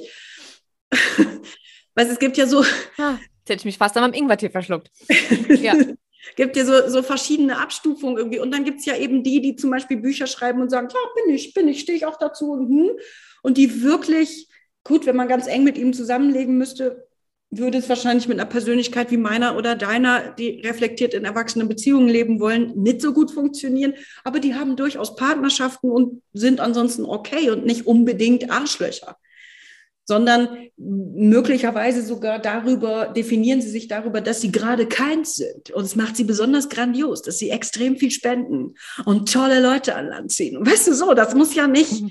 immer ein Arsch, also da kann sein, dass man da so sitzt und denkt, bist du für ein Arsch. Aber eigentlich macht er ganz viel Nettes, mhm. um sich zu überhöhen und sein Schwarz-Weiß-Rot deutlich zu machen. Aber das, was er tut, kann er trotzdem irgendwie Leuten helfen. Ja. Ja, ich kenne durchaus narzisstische Personen, Künstler, die irgendwie ganze Häuser kaufen, die sie Künstlern, die kein Geld haben, zur Verfügung stellen, um sich dort zu verwirklichen. Tolle Sache. Damit sind sie im Rampenlicht. Ich mache das. Ja, super. Aber es tut niemandem wirklich weh. Wenn ich das psychodynamisch angucke, kann ich sagen, na ja, du manipulierst die Menschen eigentlich, damit du dich selbst überhöhen kannst. Richtig. Also das, was dem zugrunde liegt, ist sicherlich nicht heil. Aber es ist nicht unbedingt, wird von außen nicht unbedingt grundsätzlich als Arschloch wahrgenommen. Also das muss man auch nochmal sagen. Mhm. Und Arschloch, glaube ich, ist was, was sehr im Auge des Betrachters liegt. Also ich denke, Menschen, die ich als Arschloch empfinde, empfindest du vielleicht nicht als Arschloch und umgekehrt. Ähm, das heißt, das hat per se auch mit Narzissmus erstmal nicht so viel zu tun, sondern ja. mit und ich sag ja, die ich selber nicht mag an anderen. Ja, und ich sage ja, ich glaube, wir sind alle, und ich meine wirklich alle, also jeder Mensch der nicht alleine auf einer Insel lebt, ohne Kontakt zu anderen Menschen, sind in der Geschichte von irgendwem anders auch schon mal das Arschloch gewesen. Bestimmt. Mit 100%iger Sicherheit. Und ich würde gerne, in Anbetracht der Zeit wird es wahrscheinlich nicht noch eine Stunde weitermachen, aber nee. das ist einen schönen Übergang zu, wie komme ich denn da raus, wenn ich jetzt so drin hänge in so einer narzisstischen Beziehung? Kriegen, kriegen wir das denn in der Kürze hin? Ja. Oder sagen wir jetzt gleich, wir machen noch eine andere Podcast-Folge to be continued? Also ich würde zumindest es andeuten in der Kürze und wenn als Feedback kommt to be continued, können wir das machen. Ansonsten, weil das eine schöne Schleife ist von wir sind schon im Leben eines anderen ein Arschloch gewesen, kann ich mich ja immer fragen, erstens, was unterhält sozusagen diese Beziehung von meiner Seite. Also wo brauche ich? Wo ist da mein Muster? Ähm, weil dann ist der andere nicht mehr alleine schuld, sondern wir haben irgendwie tragen gemeinsam eine Verantwortung für diese gemeinsame Beziehung. Und immer da, wo ich für jemand anderen Arschloch war, war ich auch für jemand anderen vielleicht ein bisschen leerer, weil er durfte erkennen, was ich in ihm auslöse. Und wenn ich das jetzt umdrehe, ist der, der für mich gerade im Moment in dem Setting Arschloch ist, vielleicht auch einfach ein Lehrer für mich. Und ich kann gucken, was darf ich noch lernen? Und wenn ich bemerke, ah, okay, der Part, mein Part dieser Beziehung, der das aufrecht erhält zu bleiben, ist wichtig sein wollen, gesehen werden wollen, an der Seite eines tollen Menschen, eines bewunderten Menschen sein wollen ähm, beweisen wollen, dass man durch Liebe heilen kann, weil ich es bei Mama und Papa nämlich nicht geschafft habe. Äh, whatever, ja, dann ist die Tatsache, das zu bemerken durch die Beziehung, sonst hätte ich es ja vielleicht gar nicht gemerkt, der Punkt, an dem ich sagen kann, hey, danke für den Eye-Opener. Jetzt weiß ich, wo ich hingucken muss. Danke, dass du als Arschloch mir so ein großer Lehrer bist. Und jetzt gehe ich da raus. Deswegen ähm, feiere ich ja tatsächlich, okay, e-, ehrlicherweise, ich feiere nicht jeden Trigger, weil manchmal sind die einfach so fies, dass ich mir sie in dem Moment eher wegwünschen würde. Aber prinzipiell ähm, bin ich spätestens drei Stunden später doch dankbar für jedes Knöpfchen, was bei mir gedrückt wird oder für jeden, ähm, ich, ich mag das Wort Arschloch auch nicht, ähm, aber für jede Situation, ähm, in der irgendein Mensch irgendwas in mir ausgelöst hat, wo ich gedacht habe, boah, au, ähm, das habe ich jetzt auch echt nicht verdient. Mhm. Ähm, aber mir dann anzugucken, was genau steckt dahinter und wieso genau tut mir das jetzt so weh, hat bisher immer, ausnahmslos immer, dazu geführt, dass ich so unheimlich viel über mich gelernt habe und einfach gewisse Anteile ähm, oder Schatten oder Themen, wie auch immer du es nennen möchtest, ähm, mir angucken und ich mag auch das Wort heilen nicht so richtig, aber ähm, mit Mitgefühl anschauen und würdigen konnte. Damit das einfach nicht mehr da ist. Weil. Wenn es nicht mehr da ist, ist es geheilt. Wenn du es ja. anschaust und würdigst, ist es auch noch nicht geheilt. Aber dann stimmt äh, das Wort auch noch nicht. Aber wenn es weg ist, ist es ja geheilt. Auch wenn du das Wort nicht magst. Es ist ja, ja ein Aua, was dann weg ist. Also. Ja. ja, gut, dann, dann vielleicht doch. Ja. Ähm, manche sind bestimmt auch noch nicht weg, sondern nur gewürdigt und sind jetzt erstmal happy und äh, ruhig. So. ja, genau. ähm, und einige sind bestimmt auch weg. Ähm, aber und äh, so kommen wir wieder in den ganzheitlichen Kontext. Für mich ist das ja jetzt nicht nur ähm, psychische, emotionale Arbeit, die man da macht, sondern für mich ist das ja äh, ganzheitliche Gesundheit. Diese ganzen Themen, die da sind, die versteckt sind und die so unterbewusst wirken, haben ja einen Einfluss auf mein gesamtes Nervensystem, auf ähm, meine Entscheidungsfindung, auf, mein, auf mein, meine ganze äh, Wahrnehmung der Welt, auf meine Emotionen, auf äh, so viele Ebenen ähm, und sorgen ja kontinuierlich für Stress in meinem ja. System. Ja. Und die sehe ich ja nicht, wenn das Knöpfchen nicht gedrückt wird. Genau. Weil es ist ja so tief im Unterbewusstsein. Ich meine, wir haben 95 Prozent äh, Unterbewusstsein, 5 Prozent Bewusstsein. Ich kriege das ja nicht mit. Genau. Wenn das Arschloch nicht da wäre, das das Knöpfchen gedrückt hat, würde ich da ja überhaupt nichts von mitbekommen. Genau. Und ähm, vor allem, das ein, was das Tolle an diesem Knöpfchen ist, ich hatte mich irgendwie gerade noch gar nicht, die letzte Woche hatte ich mich über was aufgeregt, wie sich jemand mir gegenüber verhalten hat. Habe ich mich sehr aufgeregt, fand ich richtig nicht gut. Und dann ähm, habe ich das irgendwie erzählt und da sagt meine Frau zu mir, du kannst dir ja mal überlegen, wenn du dieses Resonanzgesetz anguckst, wo in deinem Feld bist du so? Und das kann man vielleicht auch noch mit auf den Weg geben, dass wir tatsächlich als Resonanz oft auch das anziehen, wo, da wird natürlich jetzt, na, ich bin überhaupt nicht narzisstisch, ich manipuliere auch nicht, aber vielleicht ja doch. Mhm. Also alle, die jetzt sozusagen in einer Beziehung mit einem Narzissten sind und sagen, ja, so das Resonanzgesetz, das trifft da nicht. Aber vielleicht ja eben doch, weil wenn ich jemanden mit meiner Liebe heilen möchte, ist auch das schon manipulativ. Mhm. Weil dann ist es auch nicht wirklich Liebe. Also ich liebe, Punkt. Nur wenn ich denke, der muss sich jetzt verändern für mich. Ich meine, wenn es nicht gut ist, muss ich gehen. Das ist die leider die traurige Wahrheit. Wenn es mir nicht gut tut, dann muss ich gehen. Aber dass ich annehme, dass ich muss nur genug machen, damit er sich verändert, ist meistens verbunden mit einem alten Thema. Ich muss nur genug machen, damit Mama oder Papa mich lieben. Mm. Ich muss nur genug machen, damit ich richtig bin. Also dieses alte Muster von, wenn ich es genau, wenn ich es richtig genug mache, dann. Und weil das als Kind nicht geklappt hat, wird es dann später in Beziehungen versucht, in der Beziehung zu leben, damit man das zu Ende bringt. Aber im Grunde genommen ist es eine Manipulation des anderen Menschen. Es ist wie ein Schausteller, der das Alte zu Ende bringen soll. Also vielleicht manipuliere ich an der Stelle ja auch auf eine Art und Weise, die ich mir nie eingestehen wollen würde. Hm. Das Muster äh, sehe ich übrigens sehr, sehr oft. Ja. Dieses ähm, immer noch mehr geben wollen, damit der andere liebt. Also um geliebt zu werden. Ja. Und ich finde den, den Unterschied ähm, für sich selbst da zu erkennen und immer mal wieder zu hinterfragen, das, was ich jetzt gerade tue, in der Beziehung oder für meinen Partner, tue ich das aus Liebe oder für Liebe? Mhm. Das ist eine schöne Unterscheidung, ja. Und in dem Moment, wo ich es für Liebe tue und ich bin in einer Beziehung mit einem narzisstischen Menschen, wo es viel um Manipulation geht, und ich mich frage, was ist im Resonanzgesetz an Manipulation in meinem Feld, was ich aussende, dann kann ich mir genau diese Frage wunderbar stellen. Tue ich es aus Liebe oder für Liebe? Und dann muss ich ehrlich sein mit mir. Mhm. Die größte Schwierigkeit. Dann natürlich aus Liebe. Na ja, gut, okay. ja, es ist, es ist manchmal gar nicht so einfach. Ich habe selbst bei mir ähm, teilweise, wenn ich mir die Frage gestellt habe, gedacht, oh, oh, nee, nee, das, das wäre jetzt die falsche Intention gewesen. Mhm. Tatsächlich äh, passiert auch mir das manchmal, dass wenn ich das hinterfrage, ich denke, oh nee, mm, nee. Und wenn ich merke, dass ich was für Liebe machen möchte, mache ich es nicht. Ja. Aus Prinzip nicht. Mhm. Und wenn du das dann aus Prinzip nicht machst, sendest du nichts Manipulatives in dein Feld und dann empfängst du nichts Manipulatives. Im einfachsten Sinne ist es tatsächlich, nimmst du das tatsächlich aus deinem Feld damit. Mhm. Also Menschen dich manipulieren, wird nicht so einfach vorkommen, wenn du das so bewusst selber unterlässt. Mhm. Ich denke, das ist was, wo, glaube ich, fast alle Partner von Narzissten äh, sich, also von diesen grandiosen Narzissten, sich an die eigene Nase packen können und gucken können.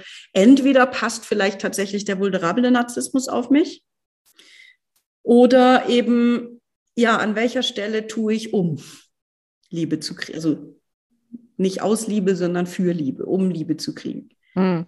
Und das ist ganz, ganz häufig, weil ganz häufig ein Selbstwertthema dahinter steht. Also das, der Weg raus wäre sozusagen nicht den anderen fertig machen oder den anderen drankriegen oder den anderen zur Therapie bringen oder so, sondern der Weg da raus ist tatsächlich, sich selber anzugucken und das tut weh. Ja, tut's aber immer. Ja, ich weiß. Tut's, aber ich meine, das ist immer, warum wir das so häufig nicht tun, ne? Weil ja. na, ich mache das morgen. Ich fange morgen an mit hingucken. Gerade ist noch so, gerade geht's noch. Mhm. Und dann trete ich weiter in meinem Scheiße-Pott, weißt du? Ja. Du, die Scheiße stinkt, aber ist mir egal, Leute, halt das raus. Ja, genau. Bevor wir jetzt noch eine Stunde weitersprechen, ähm, würde ich sagen, wir kommen so langsam zum Ende. Aber ich möchte die Gelegenheit noch ganz gerne nutzen für alle, die immer noch nicht genug haben von dem ganzen Narzissmus-Thema. Ähm, es gibt am 1.10 einen eintägigen Workshop, richtig? Der ist von morgens, ich glaube, 10 bis abends ja, also eine Mittagspause mache ich schon auch, aber ja, genau. Also aber es geht nicht über mehrere Tage, es sind ein Nein, Tages nein, genau. Seminar. Also ich habe irgendwie gedacht, ich mache ja sonst immer Wochenendseminare oder Dreitagesseminare und das ist oft sehr, sehr viel. Ich meine, man merkt jetzt auch schon an unserer Redefülle, dass das auch viel ist. Und trotzdem ähm, finde ich einfach nochmal ganz spannend, was ist jetzt der Unterschied zwischen exhibitionistischer Narzissmus, verdeckter Narzissmus. Also es geht ja noch mehr, mehr, mehr, mehr, mehr. Wir könnten ja äh, so. Und dann eben nochmal ganz genau gucken, was sind diese ganzen Begriffe. Also es gibt ja nicht nur Gaslighting und Ghosting, was wir jetzt benannt haben, sondern da gibt es ja noch viel, viel mehr. Orbiting, diese Opferumkehr, die ich vorhin schon kurz benannt habe. Das heißt, da würde ich, da gehe ich dann nochmal einfach wirklich in die einzelnen Definitionen, in Beispiele, wie das in Beziehungen sich zeigen kann. Ähm, was so der Komplementärpart nochmal ganz genau ist, also welche Teile von mir springen darauf an und was könnte der Grund sein? Also möglicherweise habe ich narzisstische Eltern gehabt und kenne dieses Muster sehr gut und fühle mich sehr vertraut in diesem Scheißetopf. Und natürlich letzten Endes auch, was kann ich tun, um da rauszukommen? Also nicht so praktische Tipps wie ruf doch einfach nicht mehr an, weil das klappt ja nicht aufgrund der Psyche, sondern wirklich, was kann ich tun, um meinen Selbstwert wieder mehr zu gewinnen? Also wie kann ich, also es gibt wirklich so ein paar nette Tricks und Tipps, die sehr, sehr hilfreich sind, wenn ich mit meinem eigenen Selbstwert so einen Struggle habe. Dass ich, äh, es gibt natürlich auch schon tausend Ratgeber darüber, aber es gibt so ein paar Sachen, die ich wirklich, wo ich wirklich so Eye-Opener in meinem eigenen Leben auch hatte, wo ich dachte so, oh, okay, hätte mir das mal jemand vorher gesagt. Also so im Grunde genommen Abriss über das, was wir jetzt auch schon gemacht haben, nur noch ähm, etwas vertiefter und ein bisschen praxisorientierter mit vielleicht noch mehr Beispielen aus Beziehungen oder so. Und ähm, die Möglichkeit natürlich auch Fragen zu stellen, weil das ja in einem Live immer so ist, ähm, dass die, die dabei sind, Fragen stellen. Es wird auch eine Aufzeichnung geben, man kann das auch in Ruhe nachbuchen und nachhören, klar. Ist online, ne? Also bei Zoom. Online. Mhm. Ist online auf meiner mitglieder.sabina.de unter alle Seminare, da findet man das. Ja, ich verlinke das sowieso. Und du kannst es auch verlinken, also ganz einfach zu finden auf jeden Fall. Ähm, ja, also im Grunde, was wir jetzt besprochen haben, noch ein bisschen intensiver, tiefer, Entstehungsgeschichte. Ich werde noch ein bisschen auf Bindungstheorien eingehen. Was ist eine sichere Bindung, eine unsicher oh, vermeidende Bindung? Spannend. Uh, ich freue mich. Ja, so Zeug, ne? Also, und das halt in knackig in den Tag gepackt, damit es nicht so wahnsinnig lang ist und man nicht wieder ein ganzes Wochenende drauf gibt. Zeit ist knapp und Wetter ist schön. Mhm. Am 10. vielleicht nicht mehr. Ähm, aber doch hoffentlich immer noch äh, einen schönen Spätherbst, dass ich einfach gedacht habe, ich mache es kurz, knackig, aber informativ, so dass Menschen mit was mitnehmen können an Wissen, an einer Basis, auf der man sich vielleicht auch nochmal anders mit dem Gegenüber bewegt äh, wo es mehr, also wirklich eine andere Sicht auf Narzissmus im Sinne von mehr im Mitgefühl für sich selbst, aber auch für den anderen, weg von diesem du toxisches Arschloch, ich armes Opfer. Also wer das von sich denkt und sieht, ist nicht richtig in meinem Seminar, sondern tatsächlich Mitgefühl, Mitgefühl für mich, aber nicht für mich als Opfer, sondern für den Part in mir, der da noch, ich sage jetzt drauf reinfällt oder der, der da puzzleteilmäßig ergänzt. So, welcher Schmerz ist das eigentlich? Was ist das eigentlich für ein Thema? Mitgefühl damit und Mitgefühl mit dem anderen, was nicht bedeutet, ich muss bei ihm bleiben oder mhm. ihr, sondern eben weg von diesem toxischen hin zu etwas liebevollerem und lichtvollerem, weil ich finde, das braucht unsere Welt. Nach zwei Jahren Spaltung von Corona, finde ich, haben wir genug Toxisches in der Welt. Wir können mal wieder zurück zu Liebe und Mitgefühl. Und das ist ein bisschen eine andere Sicht, als es klassisch vertreten wird. Ähm, aber wie immer mache ich es natürlich wissenschaftlich untermauert und ähm, ich denke kurzweilig. Ja. Ähm, wenn ich das jetzt richtig verstanden habe, ist das tatsächlich was, was ähm, für alle Laien ja. Ähm, gedacht ist? Für, für selbst irgendwie Betroffene oder Menschen, die denken, sie sind betroffen oder äh, wie auch immer. Ja. Ähm, aber durchaus auch für, für alle, die therapeutisch oder im Coaching tätig sind, einfach weit interessant. Ja, genau. Also ich gehe auf jeden Fall auf wissenschaftliche Konzepte ein. Ich werde irgendwie alles, was es halt gibt, es gibt die ähm, äh, Bärbel Wadetzky, es gibt Russ et al., es gibt Gaba, es gibt einfach verschiedene Wissenschaftler, die sich intensiv mit Narzissmus äh, befasst haben. Ich will niemandem das, ich will mir nicht das Recht zuschreiben, die Einzige zu sein, die das jetzt endlich richtig sieht, sondern ich möchte gerne irgendwie, dass klar ist, das ist alles im Feld der eine sagt das, der andere sagt das, der andere sagt das, der andere sagt das. Und deswegen kann man es manchmal nicht so trennscharf wirklich von irgendwas abgrenzen. Aber dass das irgendwie klar ist, was gehört eigentlich alles in diesen Bereich rein, dass es da wissenschaftliche Studien zu Bindung gibt, die aber nicht unbedingt beweisen, aber die bedeuten könnten das. Also das heißt Bindungstheorien nochmal mit reingenommen und so. Also tatsächlich für Leute, die einfach sich in dem Bereich interessieren, weil sie coachen oder therapieren und da noch ein bisschen tiefer einsteigen wollen, sicherlich äh, spannend, aber jetzt auch nicht nur wissenschaftlich, so dass ein Laie nichts mehr versteht. Ich meine, gut, das hat man ja jetzt schon gehört, wie wir. Also ja, aber du hast immer, du hast immer eine sehr, sehr gesunde Mischung bei deinen, ja. bei deinen Workshops, sodass die Leute, die das äh, in einem professionellen Kontext gucken, ähm, genug Wissen aufsaugen können, genug Studien, Wissenschaft und so weiter und so fort haben und Hintergründe und äh, Laien aber trotzdem abgeholt werden. Also ja. du hast da immer eine, eine ganz gute Mischung. Und äh, tatsächlich, ich habe es ja eingangs äh, in der Begrüßung schon gesagt, ich habe bis jetzt, glaube ich, alles gemacht, was es von dir gab. Äh, demnach werde ich auch bei dem Narzissmus-Seminar ähm, dabei sein, einfach weil ich es unwahrscheinlich interessant finde. Ähm, und freue mich da schon riesig drauf. Äh, und ja, ich würde sagen, wir kommen dann jetzt doch auch mal ja. ähm, zum Ende, auch wenn wir jetzt noch drei Stunden weitersprechen könnten. Ähm, vielen, vielen, vielen, vielen Dank, dass du dir die Zeit genommen hast, mit mir über das Thema zu sprechen. Gibt es ähm, noch irgendein äh, Buch zu dem Thema, was du äh, jetzt ad hoc empfehlen würdest, falls jetzt irgendwer so super interessiert ist und nicht bis Oktober warten möchte? Also mich hat tatsächlich von allen hm, Menschen, die ich gelesen oder gehört oder gesehen habe, Bärbel Wadetzky am meisten überzeugt im Sinne von, erstens ist sie Fachfrau, sie ist ähm, Psychotherapeutin, ähm, hat eine Praxis in München, arbeitet seit x Jahren mit Narzissten, also mit, mit dem Thema Narzissmus, ist also sehr, sehr erfahren, ist auch nicht mehr ganz jung, hat, wie gesagt, das Buch Weiblicher Narzissmus geschrieben, schon eine Weile her, äh, hält hervorragende Vorträge, die eben auch eine Mischung aus Wissenschaft und alle Menschen abholen ist. Das heißt, die ist für mich so nah dran am Zuhörer oder am Leser ähm, und gleichzeitig aber auch nah dran am wissenschaftlichen Feld. Also es ist nicht irgendwie eine, die sich das nur angelesen hat, sondern eine Psychotherapeutin, die damit echt arbeitet und wirklich viel Erfahrung hat. Die finde ich persönlich, aber das ist was sehr Persönliches, einfach leichtgängig verständlich. Also wenn ich mich mit was auseinandersetze, will ich ja nicht zehn Stunden für eine Seite brauchen, bis ich es verstanden habe. Ähm, das heißt, die kann man auch YouTube googeln, die, die findet man, da gibt es Vorträge, da gibt es kurze äh, Geschichten von ihr irgendwie im Internet. Ähm, ja, ich suche mal die eine oder andere Sache raus und dann packe ich das alles ähm, in genau. die Show Notes. Mhm. Und alle anderen, die ich irgendwie in dem Bereich kenne, sind entweder sehr, sehr wissenschaftlich, das würde ich jetzt nicht für ein breites Publikum empfehlen, oder sehr, sehr unwissenschaftlich. Und da finde ich, da fehlt dann irgendwie das Fundament und der Unterbau. Hm. Ja. Okay. Ich danke und lustig dir. ist sicherlich das Buch von diesem, darf ich vorstellen, ich bin ein Arschloch, ich weiß gerade nicht mehr, das kannst du vielleicht auch raussuchen. Ja.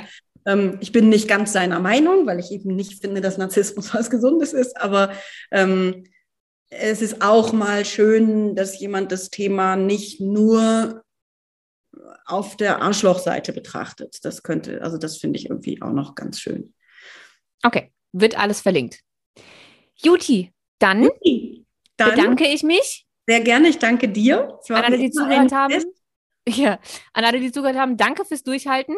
Ähm, es war ja jetzt doch äh, eine der, ich würde mal sagen, längeren Folgen.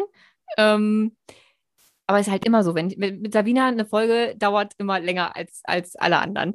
Ähm, wir hören uns auf jeden Fall in zwei Wochen wieder. Ähm, danke an Sabina und ihr haltet alle äh, die Ohren steif.